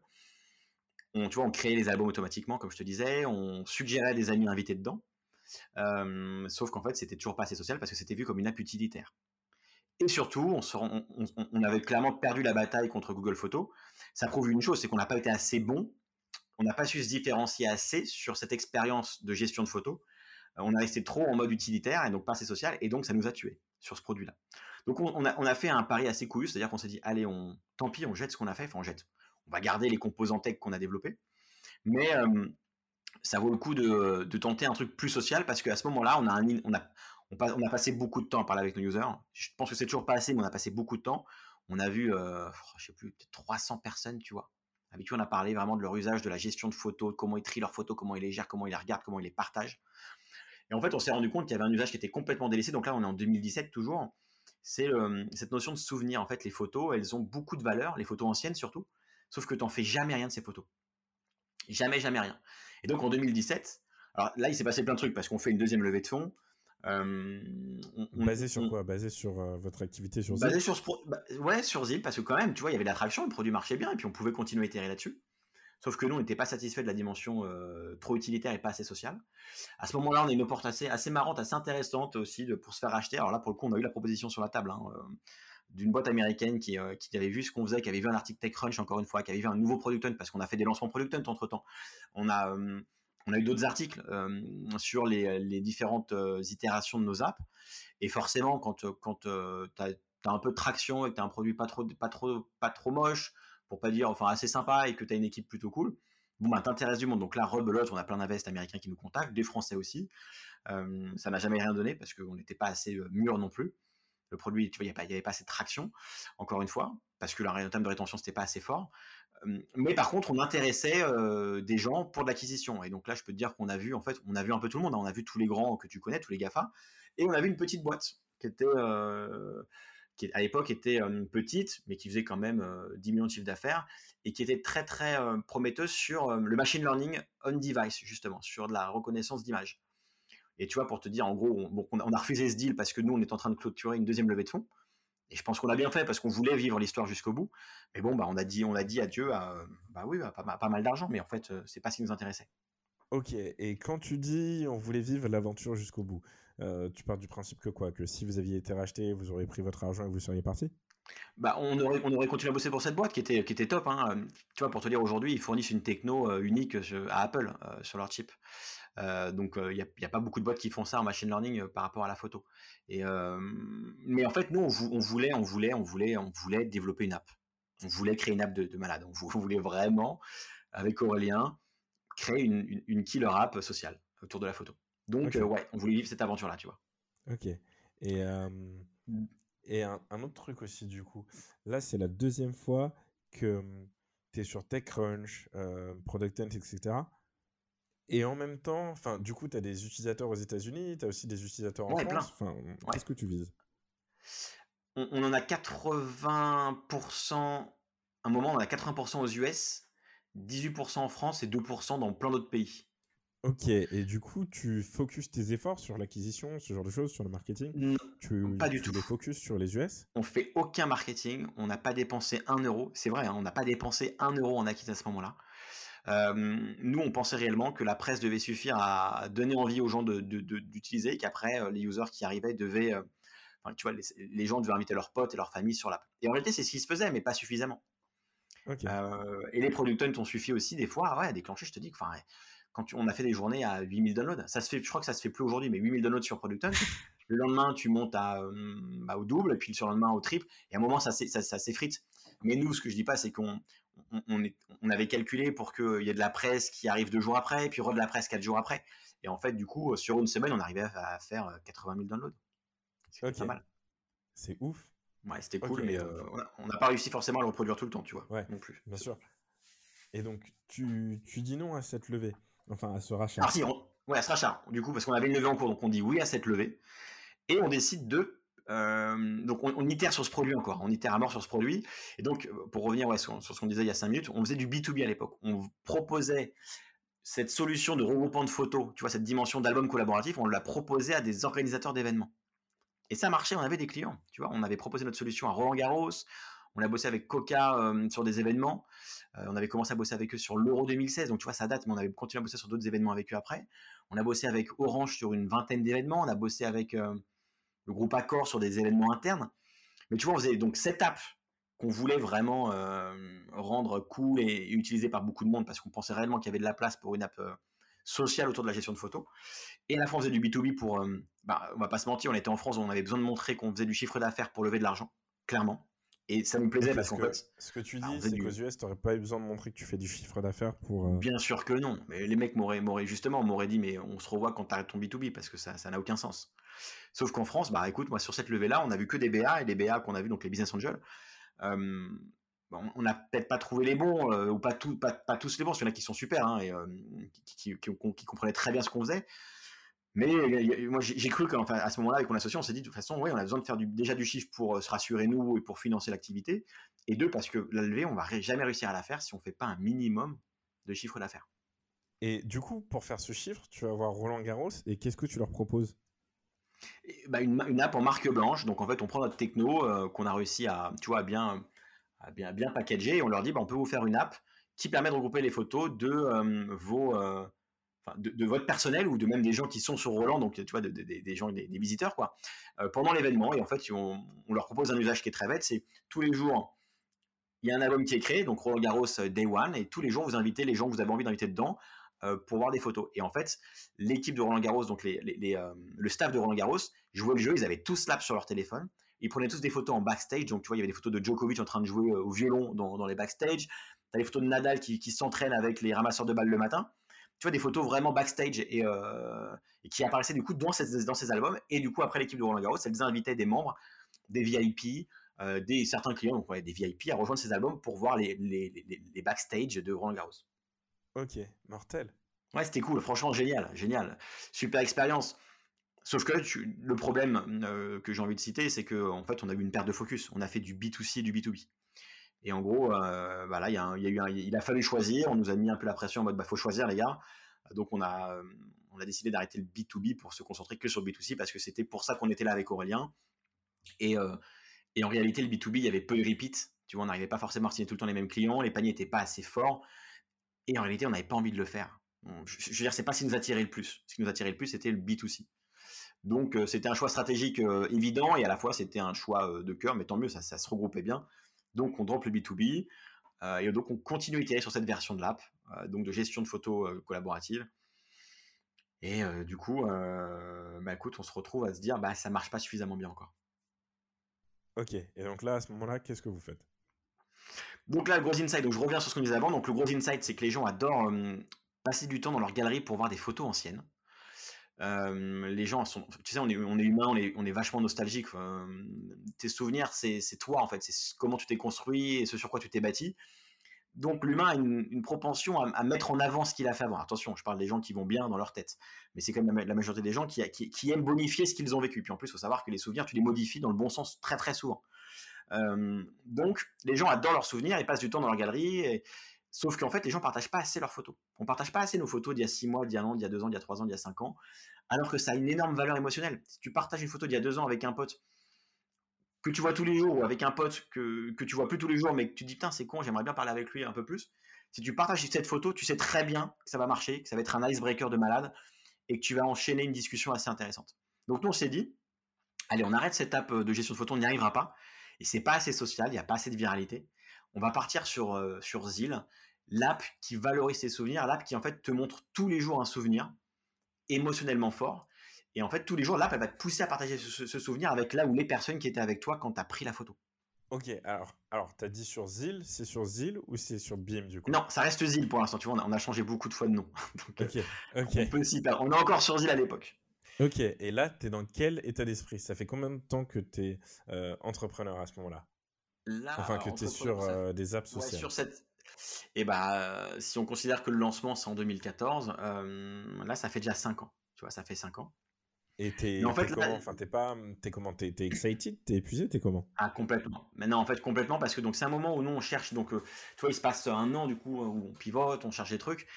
On commence à développer cette version et en fait, bah, ça prend vraiment bien. Cette app, elle cartonne. C'est-à-dire qu'on a une rétention de malade.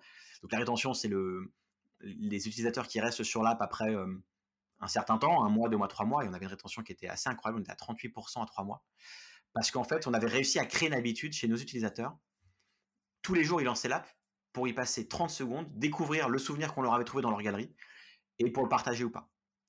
Et en fait, je suis excited parce qu'à ce moment-là, donc je rencontre, je connaissais plutôt pas mal Alexis Bonillo de Zenly.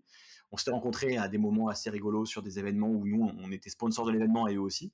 Donc, on parlait de temps en temps. Et puis, à ce moment-là, Alexis, je vais le voir en lui présentant du coup ce qui ne va pas sur notre produit. Et tu vois, il me conseillait sur des trucs à améliorer. Et il me donne le meilleur conseil qu'on m'ait jamais donné. C'est tout con, hein, parce que des fois, ça se joue pas à grand-chose. Il me dit, mais en fait, achète ce bouquin, lis-le. Et tu vas voir, ça devrait t'aider à comprendre ce qui te manque sur ton produit pour en faire un vrai produit social. Le bouquin, c'est fou. C'est Hooked, voilà, tu le sais. Sauf que tiens, ouais, je connaissais pas ce bouquin et c'est ma faute, j'aurais dû creuser avant, j'aurais dû plus chercher à trouver du contenu intéressant pour moi. Donc je lis ce bouquin pendant l'été, je me rappelle très bien que je lis ce bouquin pendant l'été et je dis Alexis, mais merci, meilleur conseil. Et donc on part sur ce pivot-là en se disant, voilà, on a plein d'insights sur le souvenir, les gens ils scrollent beaucoup, ils voient des vieilles photos, ils adorent le faire, ils les partagent un peu, mais en fait il n'y a pas d'outil qui permet de le faire de façon marrante, fun, pop. Donc, on décide de partir sur ce produit qui te montre tous les jours un souvenir avec tout ce framework autour du hooked, donc de l'hameçonnage de l'utilisateur. Comment tu fais pour que le user, il aime ton produit, enfin, il ait une bonne première expérience, il utilise ton produit, ça ne soit pas trop compliqué et qu'il ait envie de revenir. Ok, et donc, ce que dit le bouquin, c'est que pour que ton utilisateur reste actif, reste engagé, il va commettre une action qui va lui apporter une récompense variable, qui va déclencher un investissement et qui va produire un trigger. Un trigger, c'est un... Je ne sais pas comment on dit trigger en français. C'est un déclencheur. Ouais, bah, tu vois, qui va donner envie, un déclencheur. Ouais, déclencheur. Donc, exactement, ce framework qui est la base. Mais tu vois, nous, on n'avait pas ce code-là. Et c'est une de nos erreurs, parce qu'on a perdu du temps à pas comprendre que ça devait fonctionner comme ça, une app. Enfin, un produit digital dans tous les cas, surtout social. Il faut que tu puisses... Il fallait réfléchir comme ça, avec cette notion de... en fait, comment... C'est quoi les bonnes pratiques pour créer une app qui donne envie aux gens de revenir ? Tu vois, on n'y avait pas pensé avant. Pas assez bien. En fait, on pensait que nos idées étaient suffisamment bonnes pour ne pas avoir besoin de trop chercher ailleurs. Grosse erreur. Et tu vois, okay. C'est le moment où moi, j'ai quand même commencé à vraiment m'entourer beaucoup plus d'entrepreneurs de ce secteur-là. Donc, tu parlais de Ray tout à l'heure, avec qui j'ai passé pas mal de temps. Enfin, on s'est vu quelques fois et c'était toujours hyper bonifique pour nous. Des gars comme Sacha de Yubo, avec qui j'allais montrer les produits, avec qui on a pas mal parlé. Alexis, j'ai vu Antoine une ou deux fois, pareil, toujours des bons conseils. Et du coup, en fait, ces rendez-vous, ils te boostent.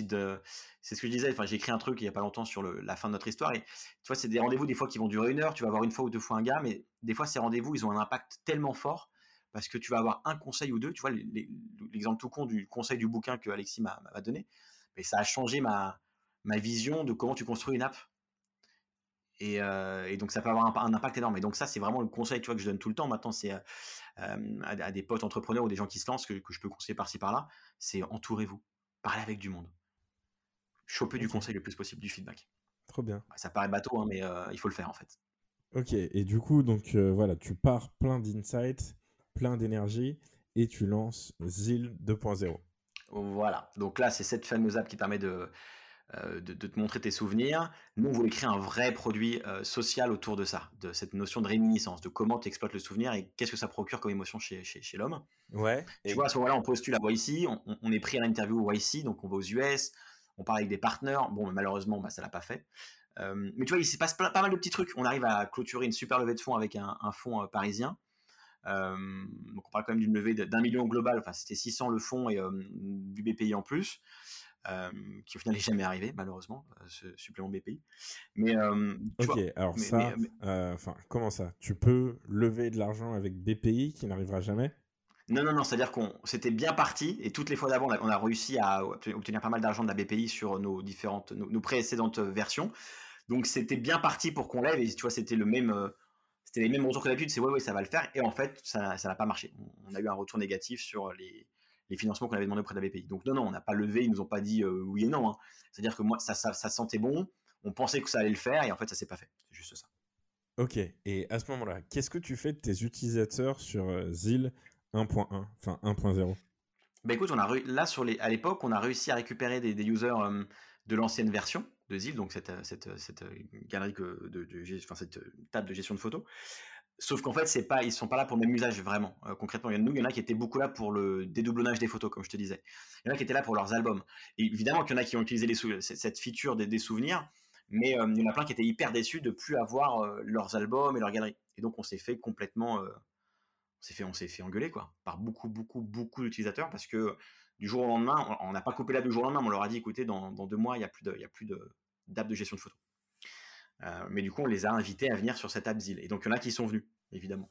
Et quand tu dis on les a invités, c'est parce qu'il fallait download une nouvelle app ? Ouais, bien sûr. Ouais, bien sûr. Mais sauf qu'on avait fait l'opt-in nécessaire sur l'ancienne version de l'app pour leur dire de venir sur Zyl. Ok. Et ça se fait facilement si tu veux switcher d'une app à l'autre Alors, en fait, sache qu'on a voulu le faire ça a marché à l'époque. On a voulu le refaire après. Ça n'a pas marché. On n'a pas réussi. D'accord. Dans le sens où on a été bloqué par Apple qui n'a pas voulu qu'on fasse une fenêtre d'opt-in dans l'app. En fait, ça a toujours été refusé. Ça a été refusé à la soumission de l'app. En mode non, vous pouvez pas promouvoir une autre app dedans. Chaque app est indépendante. D'accord. Donc ça, c'est quelque chose qu'on peut pas faire. On peut pas promouvoir une app dans une autre app. Pas comme nous on le faisait. C'est-à-dire que nous on disait vraiment cette app est terminée, allez sur la nouvelle. Non, ça. Écoute, il y en a qui ont réussi à le faire. Je crois que tu peux le faire, mais nous en tout cas on n'a pas réussi à le faire, donc on n'a pas perdu de temps et on s'est dit tant pis. De toute façon c'est un nouveau produit. Parlons pas d'énergie et de temps. On se met à fond sur Zyl et l'idée c'est de toute façon vu qu'on va cartonner là-dessus. Encore une fois très rêveur. C'est pas un problème. Les 300 000 users qu'on avait sur la précédente version, il y en a 20-30 000 qui vont venir sur Zyl et puis les autres de toute façon les 270 000 manquants. On va les avoir en peu de temps. Okay. Voilà, c'est ce qu'on s'est dit. Ok, donc là, voilà, donc ça repart. Donc là, vous êtes encore une fois plein d'ambition. Donc ouais. vous sortez l'app. On sort l'app. Beaucoup de bons retours, beaucoup de gens qui l'utilisent, qui adorent qui adorent le produit. On était énormément dessus, c'est-à-dire qu'on passe. C'est compliqué à décrire, mais on passe d'une app pas très belle en fait. On avait vraiment fait MVP en un mois et demi. Mais vraiment dégueulasse, hein, très moche, à une app présentable à des invests, tu vois justement, et puis à des users un peu plus rigoureux dans leur choix d'app. Et donc on a continué à itérer. Donc là on lève un peu d'argent, on a pas mal de signes positifs, et puis en fait on se rend compte qu'on a une dette technique qui est quand même très lourde parce qu'on avait construit Zyl sur, tu vois, l'historique technique, donc la code base, la base du code des apps d'avant. Donc, c'était hyper dur pour nous d'itérer facilement sur ce produit. Donc, on décide de repartir à zéro. Et en fait, là, donc, il se passe 1 an entre le début et la fin de ce produit. Et rebelote, en fait, on se rend compte que nos users partagent plus leurs souvenirs. Une fois qu'ils ont partagé 1 ou 2 souvenirs à un proche, à tu vois, ta copine ou ton copain, et à tes parents et à un peu de quelques potes, en fait, après, tu le fais plus. L'app, elle est vraiment utilisée en solo, c'est-à-dire que il y a vraiment un usage très fort. Les utilisateurs lancent l'app, découvrent leurs souvenirs, mais se prennent plus le chaud à partager ce souvenir. Et donc, en fait, il n'y a plus de viralité. Et on n'arrive pas du tout à déclencher de boucle de viralité sur ce produit-là. Ok. Et donc, c'est relou. Donc, encore une fois, c'est pas si simple. On teste plein de trucs. Hein. On teste beaucoup de façons de partager. On teste du partage web. On teste du partage où tu montres une partie floutée du souvenir, mais ça se défloute si tu avec ton doigt, tu joues sur l'écran et tu vois, tu enlèves le sable, enfin le flou de la photo. On teste plein de mini-jeux, plein de façons de le faire, plein de présentations. On teste avec des gifs, on teste avec des micro-vidéos. Tu vois, le souvenir, c'est un gif avec 3 photos différentes, 3 photos identiques. C'est une vidéo avec des photos, une vidéo montage avec des photos, des gifs et de la vidéo. On teste plein de trucs. Et en fait, on n'arrive pas à déclencher plus d'intention de sharing, de partage de nos utilisateurs. Ok, donc qu'est-ce qui fait que selon toi, enfin ton analyse purement personnelle, il y a des apps qui arrivent à maîtriser ça et qui arrivent à être partagées sur d'autres réseaux? Bah, c'est qu'en fait, là, donc autre framework que j'aurais aimé connaître avant, quand tu parles de cette primitive narrative enablers, donc je pense que tu connais ce framework, toi. Ouais, Jean de La Roche-Brochard, ou enfin je sais pas si c'est lui qui l'a inventé. Alors, je crois pas qu'il soit lui, mais en tout cas, il l'a vraiment vulgarisé et il l'a rendu accessible à beaucoup d'entrepreneurs de ce secteur. Après je dis que je crois parce qu'on m'a dit que c'était pas lui, mais je ne sais pas en réalité. En tout cas, toujours est-il que c'est lui, c'est ces vidéos que j'ai pu voir, et c'est lui qui m'a inspiré sur ce sujet-là. Et je pense qu'en fait notre primitive n'était pas assez forte, c'est-à-dire que c'est très bien des photos anciennes, ça reste très puissant. Moi je reste convaincu qu'il y a un truc à faire autour de ça, mais je pense que en fait c'est pas assez fort, c'est-à-dire que une fois passé le côté sympa et émotif et découverte, et tu vois les nouveautés des souvenirs qui repopent chez toi, en fait il y a une lassitude qui se met en place. Parce qu'il n'y a pas assez de contenu nouveau, il n'y a pas assez d'interactions sociales. En fait, c'est ce qui manquait, nous, c'est qu'on n'arrivait pas à déclencher des interactions sociales. Et donc, je pense que pour avoir du sharing, après, ça dépend, tu vois, entre TikTok et un Zenly, c'est pas du tout la même chose. Enfin, c'est pas du tout le même besoin qui va déclencher le sharing de l'app. Ouais. TikTok, si tu partages un contenu, déjà, je sais pas qui partage du contenu, mais c'est pour faire rire tes potes, parce que tu vois une vidéo délire, ou une vidéo rigolote, ou je ne sais quoi. Sur un Zenly, ce qui va faire que tu partages l'app, c'est parce qu'aujourd'hui, je crois pouvoir dire qu'ils sont plus sur un... Alors, ça dépend de leur cible et des pays où ils sont, mais ils sont beaucoup plus sur la safety, la sécurité. C'est les familles, en fait, qui partagent Zenly entre eux pour savoir où sont leurs proches. Ouais. Tu vois ? Et ça, cette notion-là de savoir où sont les gens que tu aimes et auprès de qui à qui tu tiens, c'est très fort. La notion de souvenir aussi, elle est très forte, parce qu'un souvenir lie des personnes entre elles. Mais nous, on n'a pas réussi, du coup, à exploiter ça suffisamment bien, à travers donc la primitive qui est du coup la feature principale de notre produit. On n'a pas réussi à faire une primitive suffisamment forte qui donne envie aux gens de tout le temps partager ce contenu à leurs potes et à leur famille. Tu vois. Voilà, ça reste encore dur et je pense que j'ai pas encore la bonne réponse à ta question. Ouais. Chez nous, je pense qu'on n'a pas été assez bon, assez efficace sur ce déclenchement d'intention de partage, parce qu'en fait le contenu était trop redondant et au bout d'un moment un souvenir c'est cool, ça fait plaisir, mais ça justifie pas non plus le partage. D'accord, donc du coup ça c'est les conclusions auxquelles vous arrivez 1 an après la sortie de Zyl 2.0. Ouais, c'est ça. Mais du coup il y a des insights qui sortent de ça et en fait on s'aperçoit que les gens nous disent mais en fait quand tu partages un souvenir, bah, il n'y a pas de réaction en face. Les gens ils peuvent réagir par rapport au message que tu leur envoies, mais tu vois, ça leur demande un effort d'écrire un petit message « Ah, super, trop drôle » ou de mettre un emoji. Les gens nous disent aussi bah, « ça pourrait être plus fun, en fait, quand tu partages un souvenir, ça pourrait être plus drôle. » Il faudrait qu'il y ait du jeu autour du souvenir que tu envoies. Et donc là, il y a un truc qui se passe dans notre tête en mode « mais ouais, on pourrait faire bien plus jouer nos users autour de leurs souvenirs. » Et donc, on décide de pivoter, mais tu vois, en fait, c'est encore une suite logique de ce qu'on proposait avant, je pense, enfin moi je trouve, où on se dit « mais en fait, il faut qu'on crée une raison marrante pour des gens de s'échanger des photos, et donc on va le faire à travers une primitive qui marche très bien aujourd'hui, qui cartonne sur TikTok, c'est les challenges. Tu as dû voir tous ces challenges, tous ces hashtags de challenge, de bucket ice challenge par exemple. Bon, il y a des challenges pas forcément drôles et qui sont même dangereux sur TikTok évidemment, mais la plupart sont quand même marrants. Il y en a qui vont aider des causes aussi. Et donc on se dit, écoute, on s'est dit en équipe, pourquoi est-ce qu'on n'utiliserait pas le challenge comme un moyen de motiver des potes, des familles entières à se partager les photos. Et donc, on fait un pivot, je trouve assez naturel, sur donc une app de challenge. Alors, on l'a après très vite ciblé sur la génération Z, je te dirai aussi pourquoi après, mais on s'est dit, on va faire une app qui permet donc de créer des challenges entre amis, entre potes, et le challenge, ça va être par exemple, qui a la photo la plus sympa du week-end dernier qu'on a passé ensemble. Et donc, du coup, bah, ça crée une petite compétition entre tes potes et toi sur qui a la photo la plus marrante ou la plus délire. Ok. Et en fait, tu vois, ça revient à créer un album collaboratif, mais il n'y a pas le terme d'album, c'est pas vraiment un album. Il y a cette notion de souvenir où tu vas commencer à organiser les souvenirs de tes utilisateurs à travers des moments qu'ils ont vécu, mais ça passe par une primitive qui est beaucoup plus marrante, à savoir le challenge. Ok, donc du coup, qu'est-ce qui fait que tu te dis je vais partir sur un souvenir commun plutôt que qui a la photo la plus sympa de ce qu'il a fait le week-end dernier? Et bah, du coup, nous on est parti de ça, mais en fait on a ouvert le produit à beaucoup plus large parce que oui, tu pouvais aller sur des usages beaucoup plus marrants. Qui a la photo la plus sympa le week-end dernier? Et on est parti même sur du texte, sur de la voix aussi, même sur de la photo instante que tu pouvais prendre. Par exemple, c'est qui est capable de m'imiter Johnny Hallyday tout de suite, tu vois, ou qui est capable de m'imiter Zyl tout de suite, pour citer quand même un exemple d'un artiste un peu plus récent.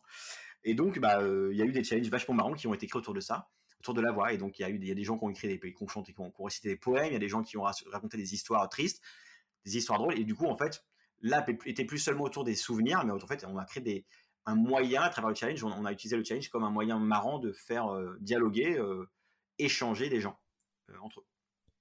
Ok, et donc là, pareil, vous repartez là-dessus avec quel état d'esprit? Une grosse motive, vous vous dites Grosse motive.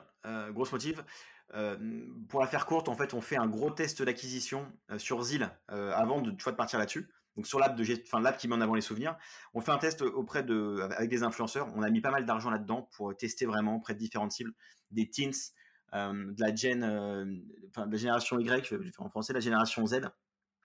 Et donc ça c'est les teens et des mums. Donc on prend les 13-18, on prend les 18-25 et on prend les 25-35. On pensait que notre app autour des souvenirs allait cartonner auprès des mamans et auprès des 25 et autour des 25 ans, enfin des 18-25, parce que c'est des gens qui ont de l'expérience, c'est des gens qui ont vécu des trucs, qui ont voyagé un petit peu, donc qui a priori sont sensibles sur le sujet des souvenirs. Et ben en fait l'app, elle a pas du tout marché auprès de ces gens-là sur les campagnes. Pourtant on avait pris des bons influenceurs sur ces générations-là, mais en fait elle a cartonné auprès des teens. Et en fait on s'est dit mais depuis le début on fait des apps sociales, mais pas pour la bonne cible aussi. On fait des apps sociales pour des parents, mais c'est les parents, tu vois, les gens comme moi, c'est des gens qui partagent plus d'app, ils téléchargent plus d'app. Donc on se trompe de cible, donc il faut qu'on fasse un produit qui met en avant les photos d'une façon marrante, donc, dont les souvenirs, hein, mais surtout qui va parler à une génération qui est beaucoup plus sensible et qui a beaucoup plus envie d'utiliser des apps marrantes et différentes et nouvelles. Donc au moment où on part sur cette dernière itération de l'histoire de Comet, Comet c'est le nom de la boîte, ça a aussi été le nom de la première app, mais donc c'est la boîte. Donc on part sur une dernière version qui s'appelle BIM. BIM comme BIM, je t'ai eu, parce que lié au challenge. Et donc on se dit on va faire une app autour des challenges photos entre potes pour motiver les gens, nos users, à s'échanger du contenu de façon rigolote. Ok, trop bien. Donc là, pareil, vous lancez. C'est quoi stratégie à ce moment-là? La strat, du coup, c'est influenceur, parce qu'on se dit, allez, en fait... Tu vois, autre conseil quand tu lances une app, c'est évidemment bien c'est le conseil qu'on m'a donné et que du coup je redonne parce que je suis d'accord avec ça. C'est pas moi qui l'a inventé, c'est qu'en fait il faut trouver un moyen de distribution. Si t'as pas de moyen de distrib, ton app tu vas jamais réussir à la mettre dans la main de personnes et t'auras jamais de retour, t'auras pas d'usage, ça va être compliqué. Il faut quand même réussir à trouver un moyen d'avoir des users de façon pas chère, voire gratos, mais il faut trouver un moyen. Et nous, à ce moment-là, on a vu que les influenceurs ça marchait bien et on a testé des pubs sur Snap. Et en fait, on a vu qu'on arrivait à avoir des users pour pas cher du tout. Donc on s'est dit, on va investir de l'argent en acquise. Tant pis, on n'aime pas ça, mais en fait, ça va nous permettre de lancer le truc. Et donc c'est ce qu'on a fait. On a mis un peu d'argent en influence, en acquise Snap. Et écoute, ça a très bien démarré. Ce produit a très très bien démarré. Et quand tu dis pour pas cher du tout, on est sur combien? On a eu des installs pour moins de 5 centimes. Ah ouais. Sur Snap. Et après, on s'est stabilisé quand même, parce qu'au bout d'un moment, quand tu commences à mettre un peu plus, l'algo, ça remonte, parce que de toute façon, c'est logique, ça remonte toujours, tu peux pas rester à 3 centimes, il y en a qui arrivent, mais je sais pas comment ils font. On était à 30 centimes, 29 centimes. Donc tu vois, c'est pas cher pour une install. Ok, et donc, qu'est-ce que tu mets? Enfin, c'est quoi le texte là sur les ads? Ça ressemble à quoi un ad BIM du coup? C'est challenge tes potes. C'est balance ta photo la plus drôle. Alors, tu vois, c'est marrant parce que j'ai pas d'exemple concret, mais pourtant on a fait 50 tests d'ads différents. Mais c'est ça, c'est découvre des dossiers sur tes potes. Qui a la photo la plus marrante du week-end dernier de tes potes et toi? Et évidemment, c'est sur plusieurs écrans qu'on le montre. On fait des pubs un peu dégueu, je vais oser le dire, un peu dégueu parce que en fait, on s'est rendu compte que faire des ads trop beaux sur Snap, ça marche pas. parce que cette population des 13-18 ans, en fait, quand c'est trop beau, ça leur semble un peu faux. C'est pas assez naturel, c'est pas assez, ouais, c'est pas assez, ça leur semble pas bien. Enfin, c'est trop faux. Donc du coup, ils aiment bien les ads un peu dégueux. Et donc on a fait des ads à la mano. Tu vois, je filmais ma main avec un téléphone dedans, qui faisait les actions, et c'est ce qui a le mieux marché. Ça, c'est le conseil que je peux donner à ceux qui veulent faire de l'ads sur Snap. Essayez, arrêtez de passer trop de temps à faire des ads trop beaux. Faites des pubs vraiment à la, pas à l'arrache, mais presque. Enfin, si, franchement, à l'arrache. Vous serez surpris du résultat. Et pareil pour TikTok, tu penses? Ouais, on a testé TikTok aussi, ça a très bien marché.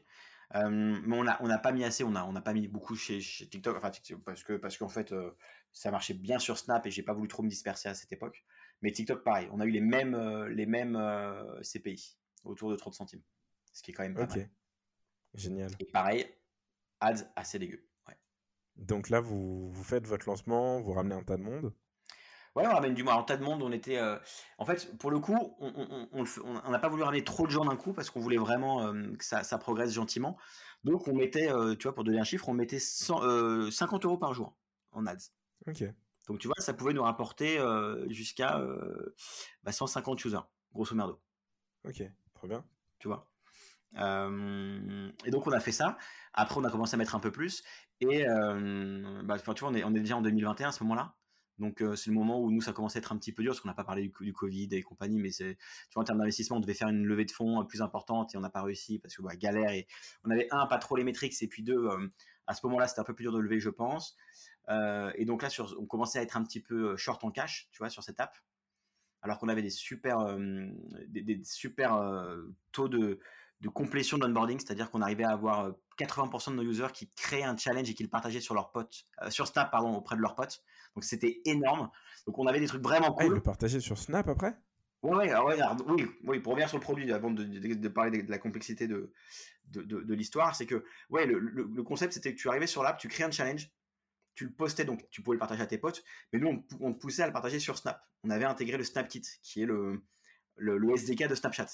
Okay. Et donc ça a été top parce que du coup on a vu que ça marchait très bien. Et donc en gros en moyenne, tu vois, il y avait 8 users sur 10 qui téléchargeaient l'app, qui la lançaient, qui partageaient leur challenge sur leur story Snap.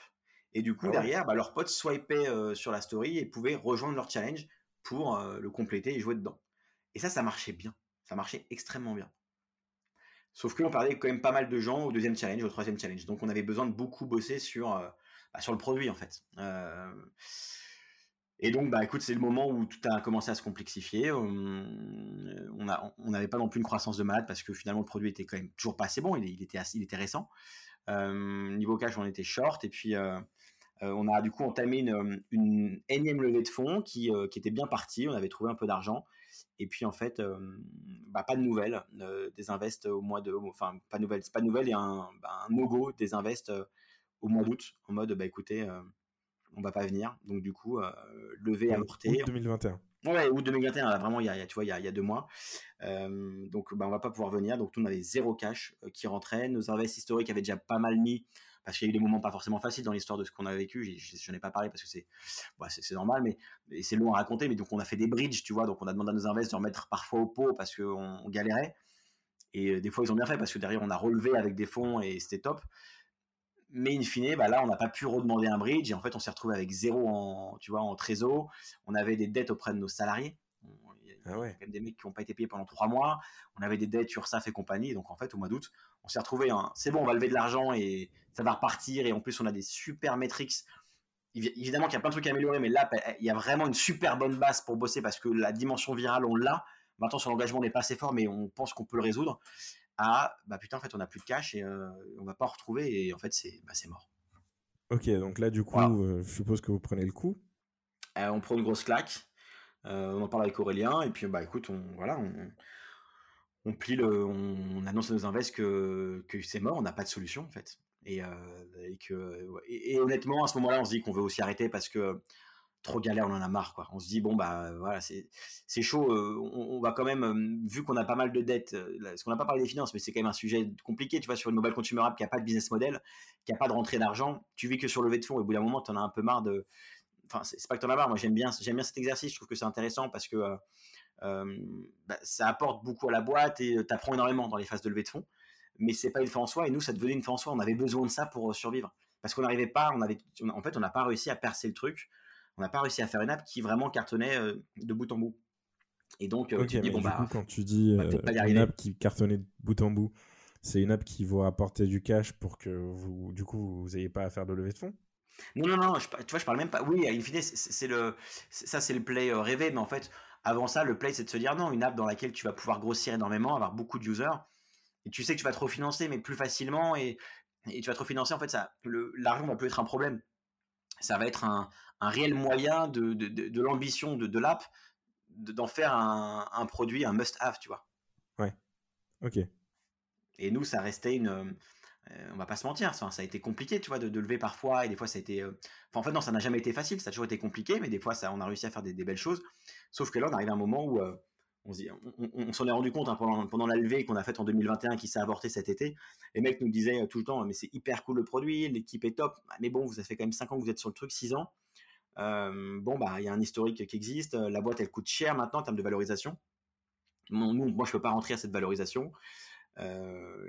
Et tu vois, ça complexifie énormément le boulot de levée de fonds. Parce que tu peux pas lever à une valo plus basse, parce que sinon tes investisseurs à l'avant... ça les dilue tous, ils veulent pas, donc ouais, c'était compliqué. Ouais. Donc les invests d'avant, ils préféraient que la boîte aille au tapis plutôt que se diluer. Bah en fait, il n'y a pas trop... En fait, il n'y a même plus de sujet après, parce que du coup, on avait suffisamment pour continuer, si tu veux. On avait de quoi bridger, mais ça s'est droppé du jour au lendemain. Donc, en fait, c'est là où on s'est retrouvé, en fait, sans solution, tu vois, à court terme. Ok. Et oui, et moi, à ce moment, tu vois, j'étais un peu démotivé et j'annonce au fond que c'est compliqué et que, avec mon associé, on est démotivé. Tu vois, il n'a même pas été question une seule seconde qui nous refinance, pour le coup. Nos investisseurs au sens large. C'était en mode, qu'est-ce qu'on fait? Donc, on a cherché des solutions pour se faire potentiellement racheter. Il y a eu des discussions assez intéressantes qui ont pris 2 semaines, et en fait, ça n'a pas abouti, malheureusement. Donc, c'est dommage.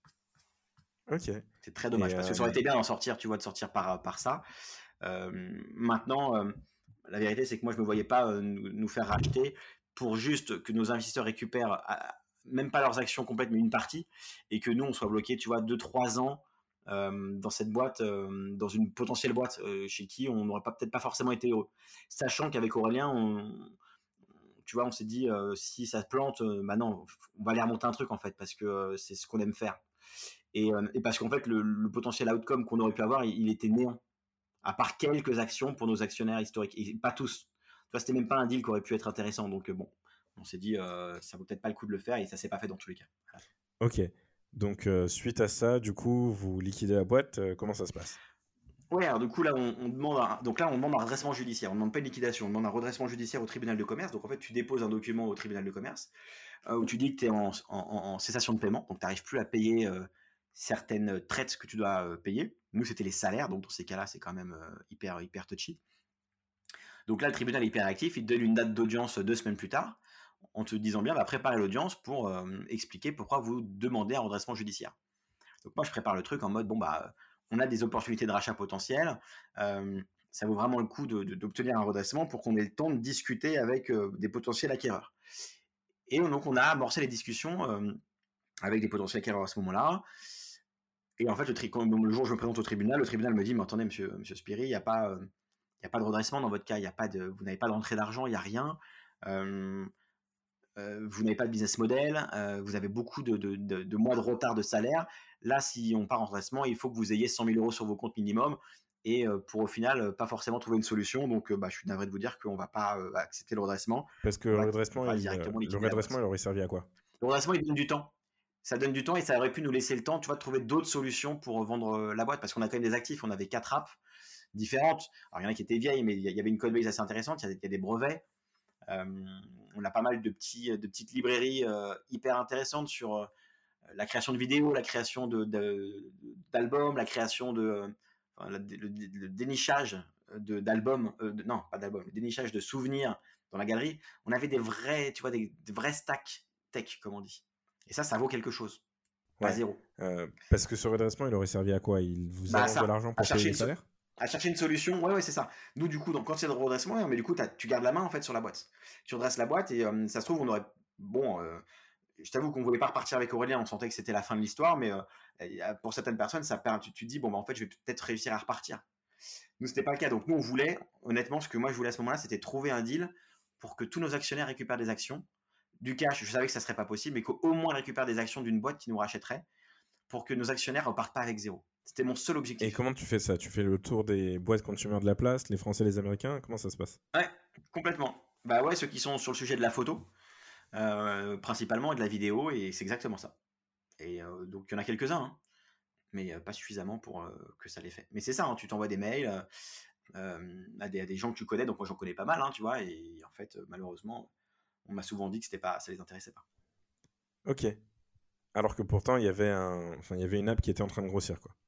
Ouais, mais c'est ça, en fait, c'est ça qui est très frustrant, si tu veux, sur le, si on doit résumer l'histoire, enfin, la fin de l'histoire, c'est que on avait des vraies bonnes bases sur BIM, sur cette table de challenge, on avait des vraies bonnes bases pour faire un truc cool, même si, je pense qu'il y avait beaucoup de taf encore à faire sur le produit, c'est normal, même si on m'avait averti sur le fait que notre primitive autour du challenge, elle était potentiellement compliquée, parce que quand il y a un challenge, du coup, il y a cette notion du gain, et je pense que tu peux avoir une notion du gain bienveillante, sans forcément motiver que par du gain tu vois, monétaire et ou en termes d'ego. Je pense qu'il y a des trucs un peu plus rigolos à faire. Mais donc, je pense qu'il fallait qu'on bosse à mort. Mais avec un peu de cash, on aurait, et un peu de temps devant nous, je pense qu'on aurait pu faire un truc sympa. Sans dire qu'on aurait réussi notre endgame voulu initialement, tu vois. Je n'en sais rien, ça. Je ne peux pas le dire. Je ne peux pas l'affirmer. Ok, donc du coup, donc là on skip le redressement, on passe en liquidation. Ça se passe comment, une liquidation? Le président du tribunal te dit, bah écoutez, c'est simple, à partir de maintenant vous ne gérez plus votre boîte, vous n'avez plus rien à faire. Tu es mis en relation avec un liquidateur judiciaire, donc il est mandaté par le tribunal de commerce, hein, donc c'est des boîtes, tu vois, c'est un peu comme les notaires, c'est des jobs qui sont réglementés et c'est des cabinets. Enfin, il y en a partout, et donc leur job c'est d'aider les boîtes à liquider le mieux possible, et donc eux ils vont essayer de vendre tous les actifs de la boîte, et ils vont s'occuper aussi rapidement du social, donc c'est-à-dire les salaires, faire en sorte qu'ils soient payés le plus vite possible, bah, pour ceux qui ont eu 2-3 mois de salaire, tu vois, en retard, ceux qui n'ont pas eu leur congé payé, bon bah ils mettent fin au contrat de travail, et ils essayent de comprendre les actifs de la boîte, de les valoriser pour chercher à les vendre. Et donc nous là c'est le travail qui est en train d'être fait en ce moment. Le liquidateur m'envoie pas mal de mails pour que je lui présente les brevets qu'on a déposés, la tech qu'on a développée, et ils vont essayer de le vendre au plus offrant dans les 2 mois qui viennent. D'accord, ok. Donc pour récupérer assez pour payer les salaires et les investisseurs, du coup. Alors non, du coup les salaires, du coup si on rentre un peu dans le détail, les salaires c'est pris en charge par l'AGS. L'AGS c'est l'agence de garantie des salaires. En fait, quand t'es salarié, tu te rends pas, tu sais, il y a plein de lignes sur le bulletin de salaire, dont une ligne, tu cotises en fait à ce fonds géré par l'AGS. Et donc, l'AGS, en fait, elle garantit les salaires de tous les salariés des boîtes qui déposent le bilan. D'accord. Donc, ça, c'est eux qui le prennent en charge. Donc, le liquidateur, il cherche à vendre tous les actifs. Pourquoi? Pour, en fait, payer les créanciers, donc ceux auprès de qui on a des dettes. Tu vois, on a des fournisseurs auprès de qui on a des dettes. On a 70 000 euros de dettes. Et, quel type de dette? C'est quoi? C'est les serveurs Amazon? Non, bah non, ça, un peu comme toutes les startups, on ne payait pas trop nos serveurs Amazon. Non, ça va être, tu vois, mon comptable, malheureusement, je lui laisse une ardoise, quoi. Ah ouais. J'ai pas réussi à lui régler les dernières factures. Les gens qui nous ont aidés à déposer les brevets, France Brevets, on leur laisse une belle ardoise aussi, parce qu'on n'a pas réussi à financer. Ils nous ont préfinancé le dépôt des brevets, mais on devait leur rembourser ça au bout d'un an ou 2 ans. Okay. On n'a pas réussi, tu vois. Donc on parle de sommes assez importantes, et donc le liquidateur, son job, c'est de réussir à vendre le mieux les actifs de la boîte pour essayer de payer le mieux possible ces gens-là. D'accord. Mais sachant qu'il va d'abord se servir lui, tu vois, vu qu'il est mandaté par le tribunal, il va déjà se payer grassement en général. Et après, il va payer du coup, il va essayer de rembourser les dettes qu'on a. Ok, donc c'est un mec du coup qui s'y connaît en tech, en consumer app. Pas du tout. C'est en l'occurrence nous. Alors, je dis pas qu'elle y comprend rien, mais elle fait l'effort et c'est bien. Mais non, elle connaît pas du tout ce secteur-là. Elle est bien plus habituée à liquider des boîtes dans l'industrie qui ont des machines, je sais pas, des imprimeries, des machines qui permettent de bricoler un peu tout. Enfin, je prends vraiment l'exemple, le cliché de la liquidation de l'usine à l'ancienne, mais c'est ce qu'elle m'a dit, c'est qu'elle liquide beaucoup plus de boîtes à l'ancienne que des boîtes comme nous qui n'ont que des actifs digitaux. Ok. Okay. Et donc là, aujourd'hui, comment tu te sens après toute cette aventure? Eh ben écoute, maintenant bien, hein, sur le coup, pas du tout, hein, parce que ça arrivait en plein été, tu vois, j'étais en vacances, donc c'est un peu, ça gâche un peu les vacances. Moi, je me sentais vraiment mal par rapport à Los Invest. Il y a quand même des personnes qui ont mis pas mal d'argent à titre perso et qui ont cru en nous et qui nous ont aidés, tu vois, non-stop. Et vraiment, je dis ça parce que c'est le truc qui m'a le plus dérangé. Tu vois, je pensais pas forcément à moi à ce moment-là. Ce qu'on m'a reproché, on m'a dit, mais pense à toi, parce que si tu penses à toi, tu vas trouver une meilleure issue à cette fin, tu vas réussir à vendre le truc mieux que tu pourrais faire si t'es pas motivé. Mais moi, j'étais pas motivé pour moi, tu vois, sur la fin de l'histoire. J'étais motivé pour essayer de trouver une solution pour que nos actionnaires récupèrent quelque chose. Et c'est ça qui me saoule le plus dans l'histoire, c'est de me dire qu'ils récupèrent rien. Donc ça me pèse, tu vois, ça m'a un peu empêché de dormir au début et ça me pèse. Après, certains diront que c'est le jeu, oui, c'est le jeu, ils le savaient, mais moi, ça me pèse quand même. Après, à titre perso, bah écoute, maintenant, je vais mieux parce que, bah écoute, le truc est derrière et je peux me projeter sur le futur. Et en fait, je me suis très vite penché sur un nouveau projet parce que j'ai pas le choix, en fait. Le salariat ne m'intéresse pas du tout, j'ai pas du tout envie d'aller trouver un job de salarié parce qu'en fait, c'est quand même Comet, c'était ma troisième boîte, hein, j'ai jamais bossé pour quelqu'un. Et si, enfin, stage de fin d'études, mais jamais. J'ai toujours réussi à bosser, à créer des boîtes, pardon, qui me permettaient de vivre un minimum, mais ça me suffisait. Et donc là, l'idée de me dire que j'allais perdre cette mission que moi je me suis fixée d'être entrepreneur toute ma vie, ça me déplaisait. Donc, bah écoute, je me suis reboosté. Avec mon associé, on s'est dit, bah boum, allez, on se relance. On a un peu cherché des idées et puis on en a trouvé une assez rapidement et on s'est dit que ça valait le coup de le tenter. Donc c'est un truc qui n'a rien à voir d'ailleurs. Ah ouais? Mais c'est du consumer? Non. C'est du social? Non, même pas. Non, c'est du B2B. On est sur un... Donc on n'en parle pas trop pour l'instant parce que on veut être un peu plus discret que sur l'aventure précédente. Je pense que c'est pas la peine tout le temps d'aller chercher de la com et de communiquer. Je pense qu'en fait, tes résultats parlent mieux que parfois les pitchs que tu peux aller faire à gauche à droite. Mais en gros, pour t'en donner un petit peu, on veut marketplaciser un secteur qui fonctionne complètement à l'ancienne, qui n'est pas du tout digitalisé. Et c'est un marché qui pèse 2 milliards juste en France. On est à plus de 100 milliards dans le monde. Donc tu vois, c'est un truc énorme. Donc si on y arrive, il y a un gros potentiel. C'est le marché de la liquidation judiciaire. Ça pourrait être marrant, mais non, c'est sûr. C'est un marché lié à l'événementiel. Ok, très bien. Ben, j'ai hâte d'en savoir encore plus et d'avoir de nouvelles exclusivités. Voilà. Et du coup, tu repars avec la même énergie? Ouais, bah écoute, franchement, ouais, c'est ça qui est assez étonnant, oui. Oui, parce que j'aime monter des projets. J'aurais adoré connaître la phase de croissance de l'aventure précédente, que j'ai pas connu, et tu vois, je rêve de la vivre. J'ai envie de vivre cette phase de croissance où tu passes de 17 à 50 à 100 employés, parce que je pense que c'est une super belle aventure. Je pense que c'est galère, mais je pense que c'est une belle aventure. Donc ouais, tu vois, je repars avec cette énergie de, pas de gamin, mais presque, du gars qui se dit, bah en fait, je peux y arriver, je vais y arriver. Okay. Sachant qu'on a pris un sujet plus facile. Alors, il y a encore des gars qui arrivent à me dire que c'est hyper complexe, dont un pote entrepreneur très connu, qui a monté une des plus belles marketplaces de la French Tech, qui me dit, mais texto, il me dit, Dude, pourquoi tu vas sur des sujets si compliqués? Moi, je trouve que c'est pas si compliqué que ça, parce que le sujet qu'on adresse, en fait, il y a un business, il y a un marché, il y a des clients, il y a des partenaires, il y a beaucoup de business à se faire. Maintenant, c'est pas facile, mais ça restera toujours plus facile que le mobile consumer. Franchement, je pense qu'il n'y a pas plus dur aujourd'hui que ça. Ah ouais. Lancer une app qu'on veut mettre dans le téléphone d'un humain sur 6 ou sur 7, il n'y a rien de plus dur. Il y en a combien qui ont réussi à le faire, franchement? Et à renfort de combien de centaines de milliers ou de milliards de dollars? C'est hyper dur. Donc bien sûr qu'il y a des succès plus timides, hein, mais au demeurant très bons, parce que tu peux vendre une boîte, tu vois, comme Zenly a pu le faire à Snap, comme les gars dont j'ai parlé tout à l'heure ont pu se faire acheter par Apple. C'est des belles fins, tu vois, en soi, les mecs ont réussi, pour eux c'est une réussite.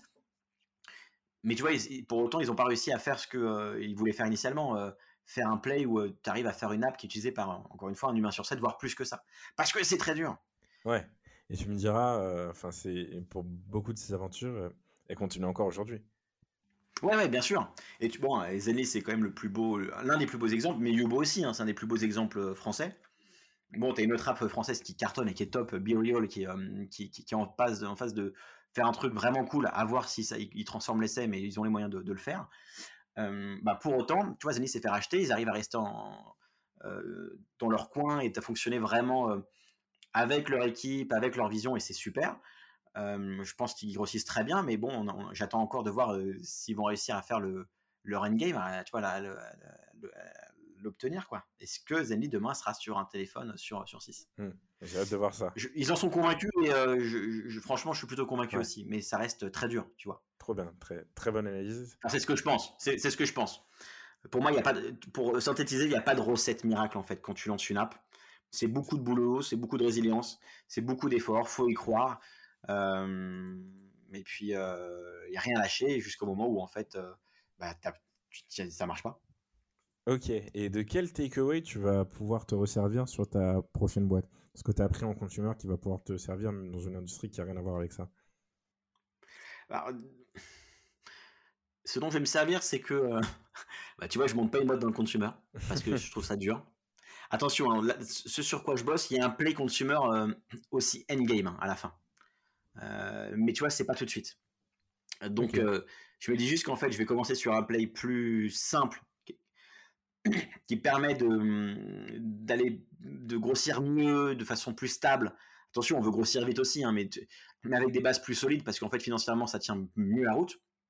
Donc ça, c'est le premier takeaway. C'est, en gros, il y a des plays B2C qui sont possibles, mais avec un play B2B initial. Il y a plein de business comme ça. Et tu vois, un exemple, moi, que j'aime bien, c'est Miro. Ils ont commencé par du B2B, et aujourd'hui, ils ont un play B2C. Et ça commence à vraiment bien prendre, leur play B2C sur le mariage, par exemple. Tu vois, trouver un photographe pour un mariage, alors qu'à la base, c'était trouver des photographes pour prendre des photos de des restos, des dark kitchen et compagnie qui vendent sur Uber Eats, Deliveroo. C'est possible, sauf que du coup, à mon takeaway, c'est ça, c'est commencer par un play B2B parce que c'est plus simple, entre guillemets, attention, entre guillemets plus simple, hein, je dis pas que c'est forcément facile, mais voilà, il y a quand même des trucs qui te permettent de te dire, tu vas aller générer du chiffre, tu vas avoir des clients, donc du coup, financièrement, tu es plus indépendant et tu peux mieux gérer ta croissance. Et donc ça, c'est le premier.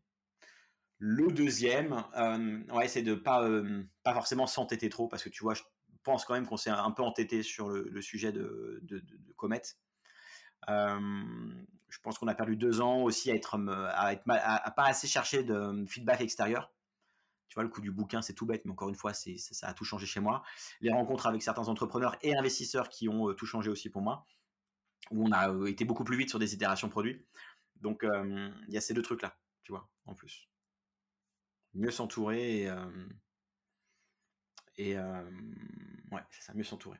Le deuxième, du coup, je me suis perdu dans ce que je disais, mais c'est obtenir du feedback.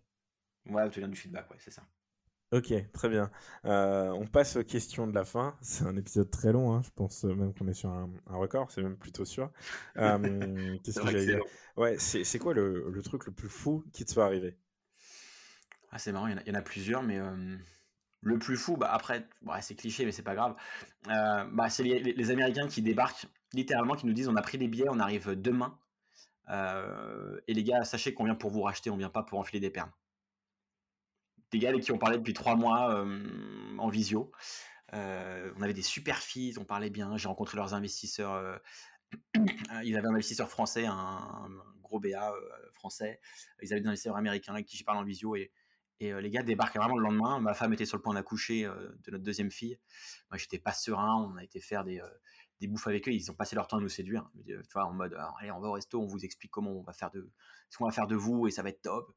Ouais, c'est marrant. Tu vois, c'est marrant comme expérience à vivre. Ok, très bien, très bien. T'as d'autres trucs? Tu m'as dit que t'en avais d'autres qui te venaient à l'esprit. Tu vois, le plus. Ouais, après, les trucs que je peux pas trop dire. C'est ça qui est rigolo parce que j'ai été à des événements où je pitchais, j'ai rencontré des investisseurs et des entrepreneurs qui t'invitent au resto en mode allez, on fait une grosse chouille, et puis en fait tu fais des grosses soirées. Attention, des soirées très raisonnables, mais à la fois toi tu débarques dans un univers que tu connais pas et tu rencontres tout le monde que tu veux voir, que tu veux rencontrer, parce que tu sais que c'est les bonnes personnes à voir et que tu connais pas à l'époque. Je parle de moi au tout début de l'histoire, hein, tu vois, en 2016 quoi. Ça c'est rigolo, tu te retrouves dans un resto étoilé avec des gars qui t'expliquent la vie et que toi tu suis à distance et tu te dis putain, mais c'est trop bien. ça y est, je rencontre des personnes qui m'inspirent, qui peuvent me conseiller, qui peuvent potentiellement m'aider. Et tu vois, c'est des gens avec qui je parle encore aujourd'hui ou avec qui je vais pouvoir parler dans le futur. Donc, c'est ça qui est rigolo. Trop bien, trop bien. Bah, écoute, j'espère que vous allez continuer à faire des dîners parce que moi, j'en ai pas encore fait des comme ça. Après, tu sais, oui. Mais non, mais c'est, ça, c'est, tu vois, c'est l'anecdote. Tu vois, ça m'est arrivé une fois, mais c'est ça qui est rigolo. Ben, j'attends mon invitation. Ok, Boukhar. Écoute, on verra. Peut-être un jour. Super, génial. Est-ce qu'il y a une question que je t'ai pas posée à laquelle tu aurais eu envie de répondre ? Écoute, non, je n'ai pas forcément d'idée parce que tu as posé, je pense, des bonnes questions pour que je puisse au moins exprimer tu vois, les complexités, les trucs qui ont marché. Mais non, écoute, je pense que c'était... Je pense que tu as posé les bonnes questions.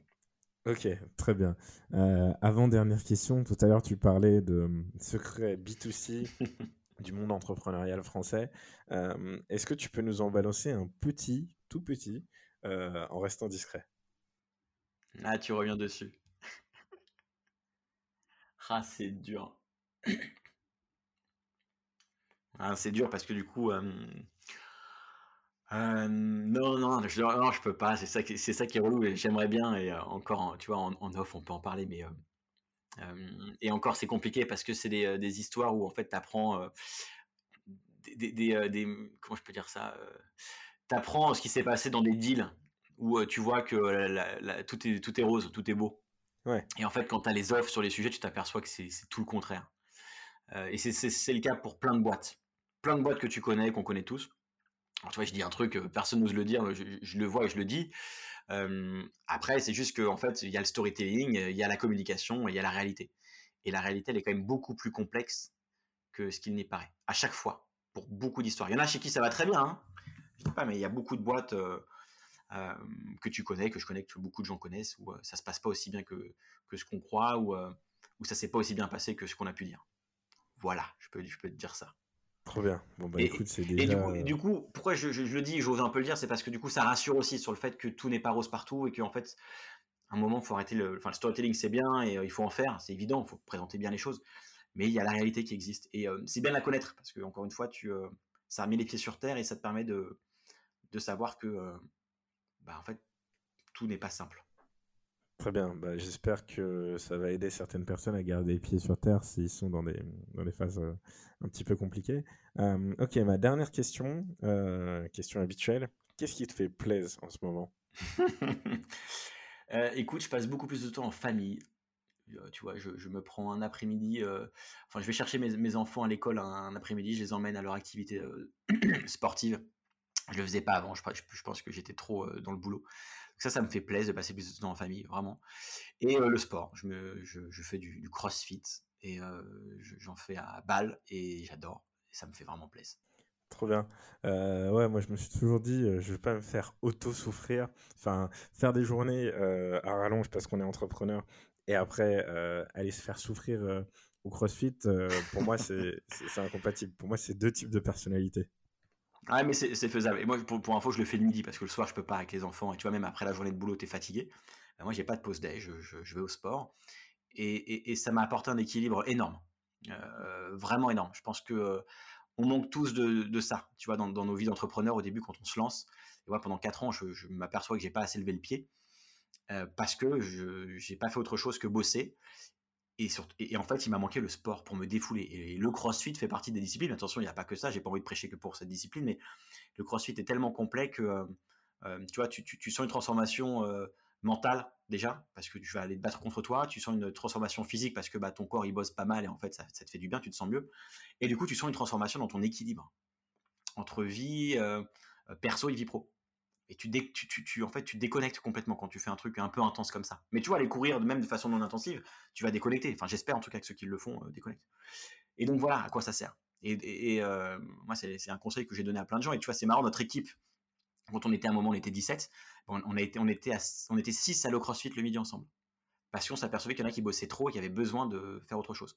Et on y allait en équipe et c'était top. Et c'était un moment de team building génial. Et moi, j'ai gardé cette habitude depuis maintenant 4 ans. Trop bien. Bah, en tout cas, merci pour tout ce que tu nous as apporté aujourd'hui. C'est une sacrée leçon de vie, en plus d'être une leçon d'entrepreneuriat. Et j'espère que ça va servir au maximum de personnes. N'oublie pas d'aller manger parce qu'il est quand même 22h30. d'aller profiter un petit peu de ta famille. J'ai hâte de savoir ce que tu feras à l'avenir et de pouvoir suivre le reste de tes aventures. Et puis, bonne chance et bon courage dans toutes ces aventures. Eh ben, écoute, merci Boukhar, c'était top de parler ensemble. J'espère que la transparence que j'ai essayé d'avoir le plus possible, oui, pourra peut-être aider ou inspirer un minimum des néo-entrepreneurs qui se lancent sur des apps. Bon courage. Génial, très beau comme mot de la fin. Merci, à plus tard. Ciao, ciao. Merci Boukhar, ciao. Ne partez pas tout de suite, c'est la fin de notre épisode, merci d'être arrivé là. Et si ça vous a plu, vous connaissez le topo, notre seule manière de grandir, c'est grâce à vous. Donc vous pouvez gratuitement partager, liker et nous mettre 5 étoiles. Et pour ne pas rater les prochaines sorties, vous pouvez également vous abonner à la newsletter qui contient des résumés des épisodes et des références pour aller plus loin. Encore merci, et si vous avez écouté ce message jusqu'au bout, franchement, respect. Envoyez-moi un message sur LinkedIn, vous aurez une surprise.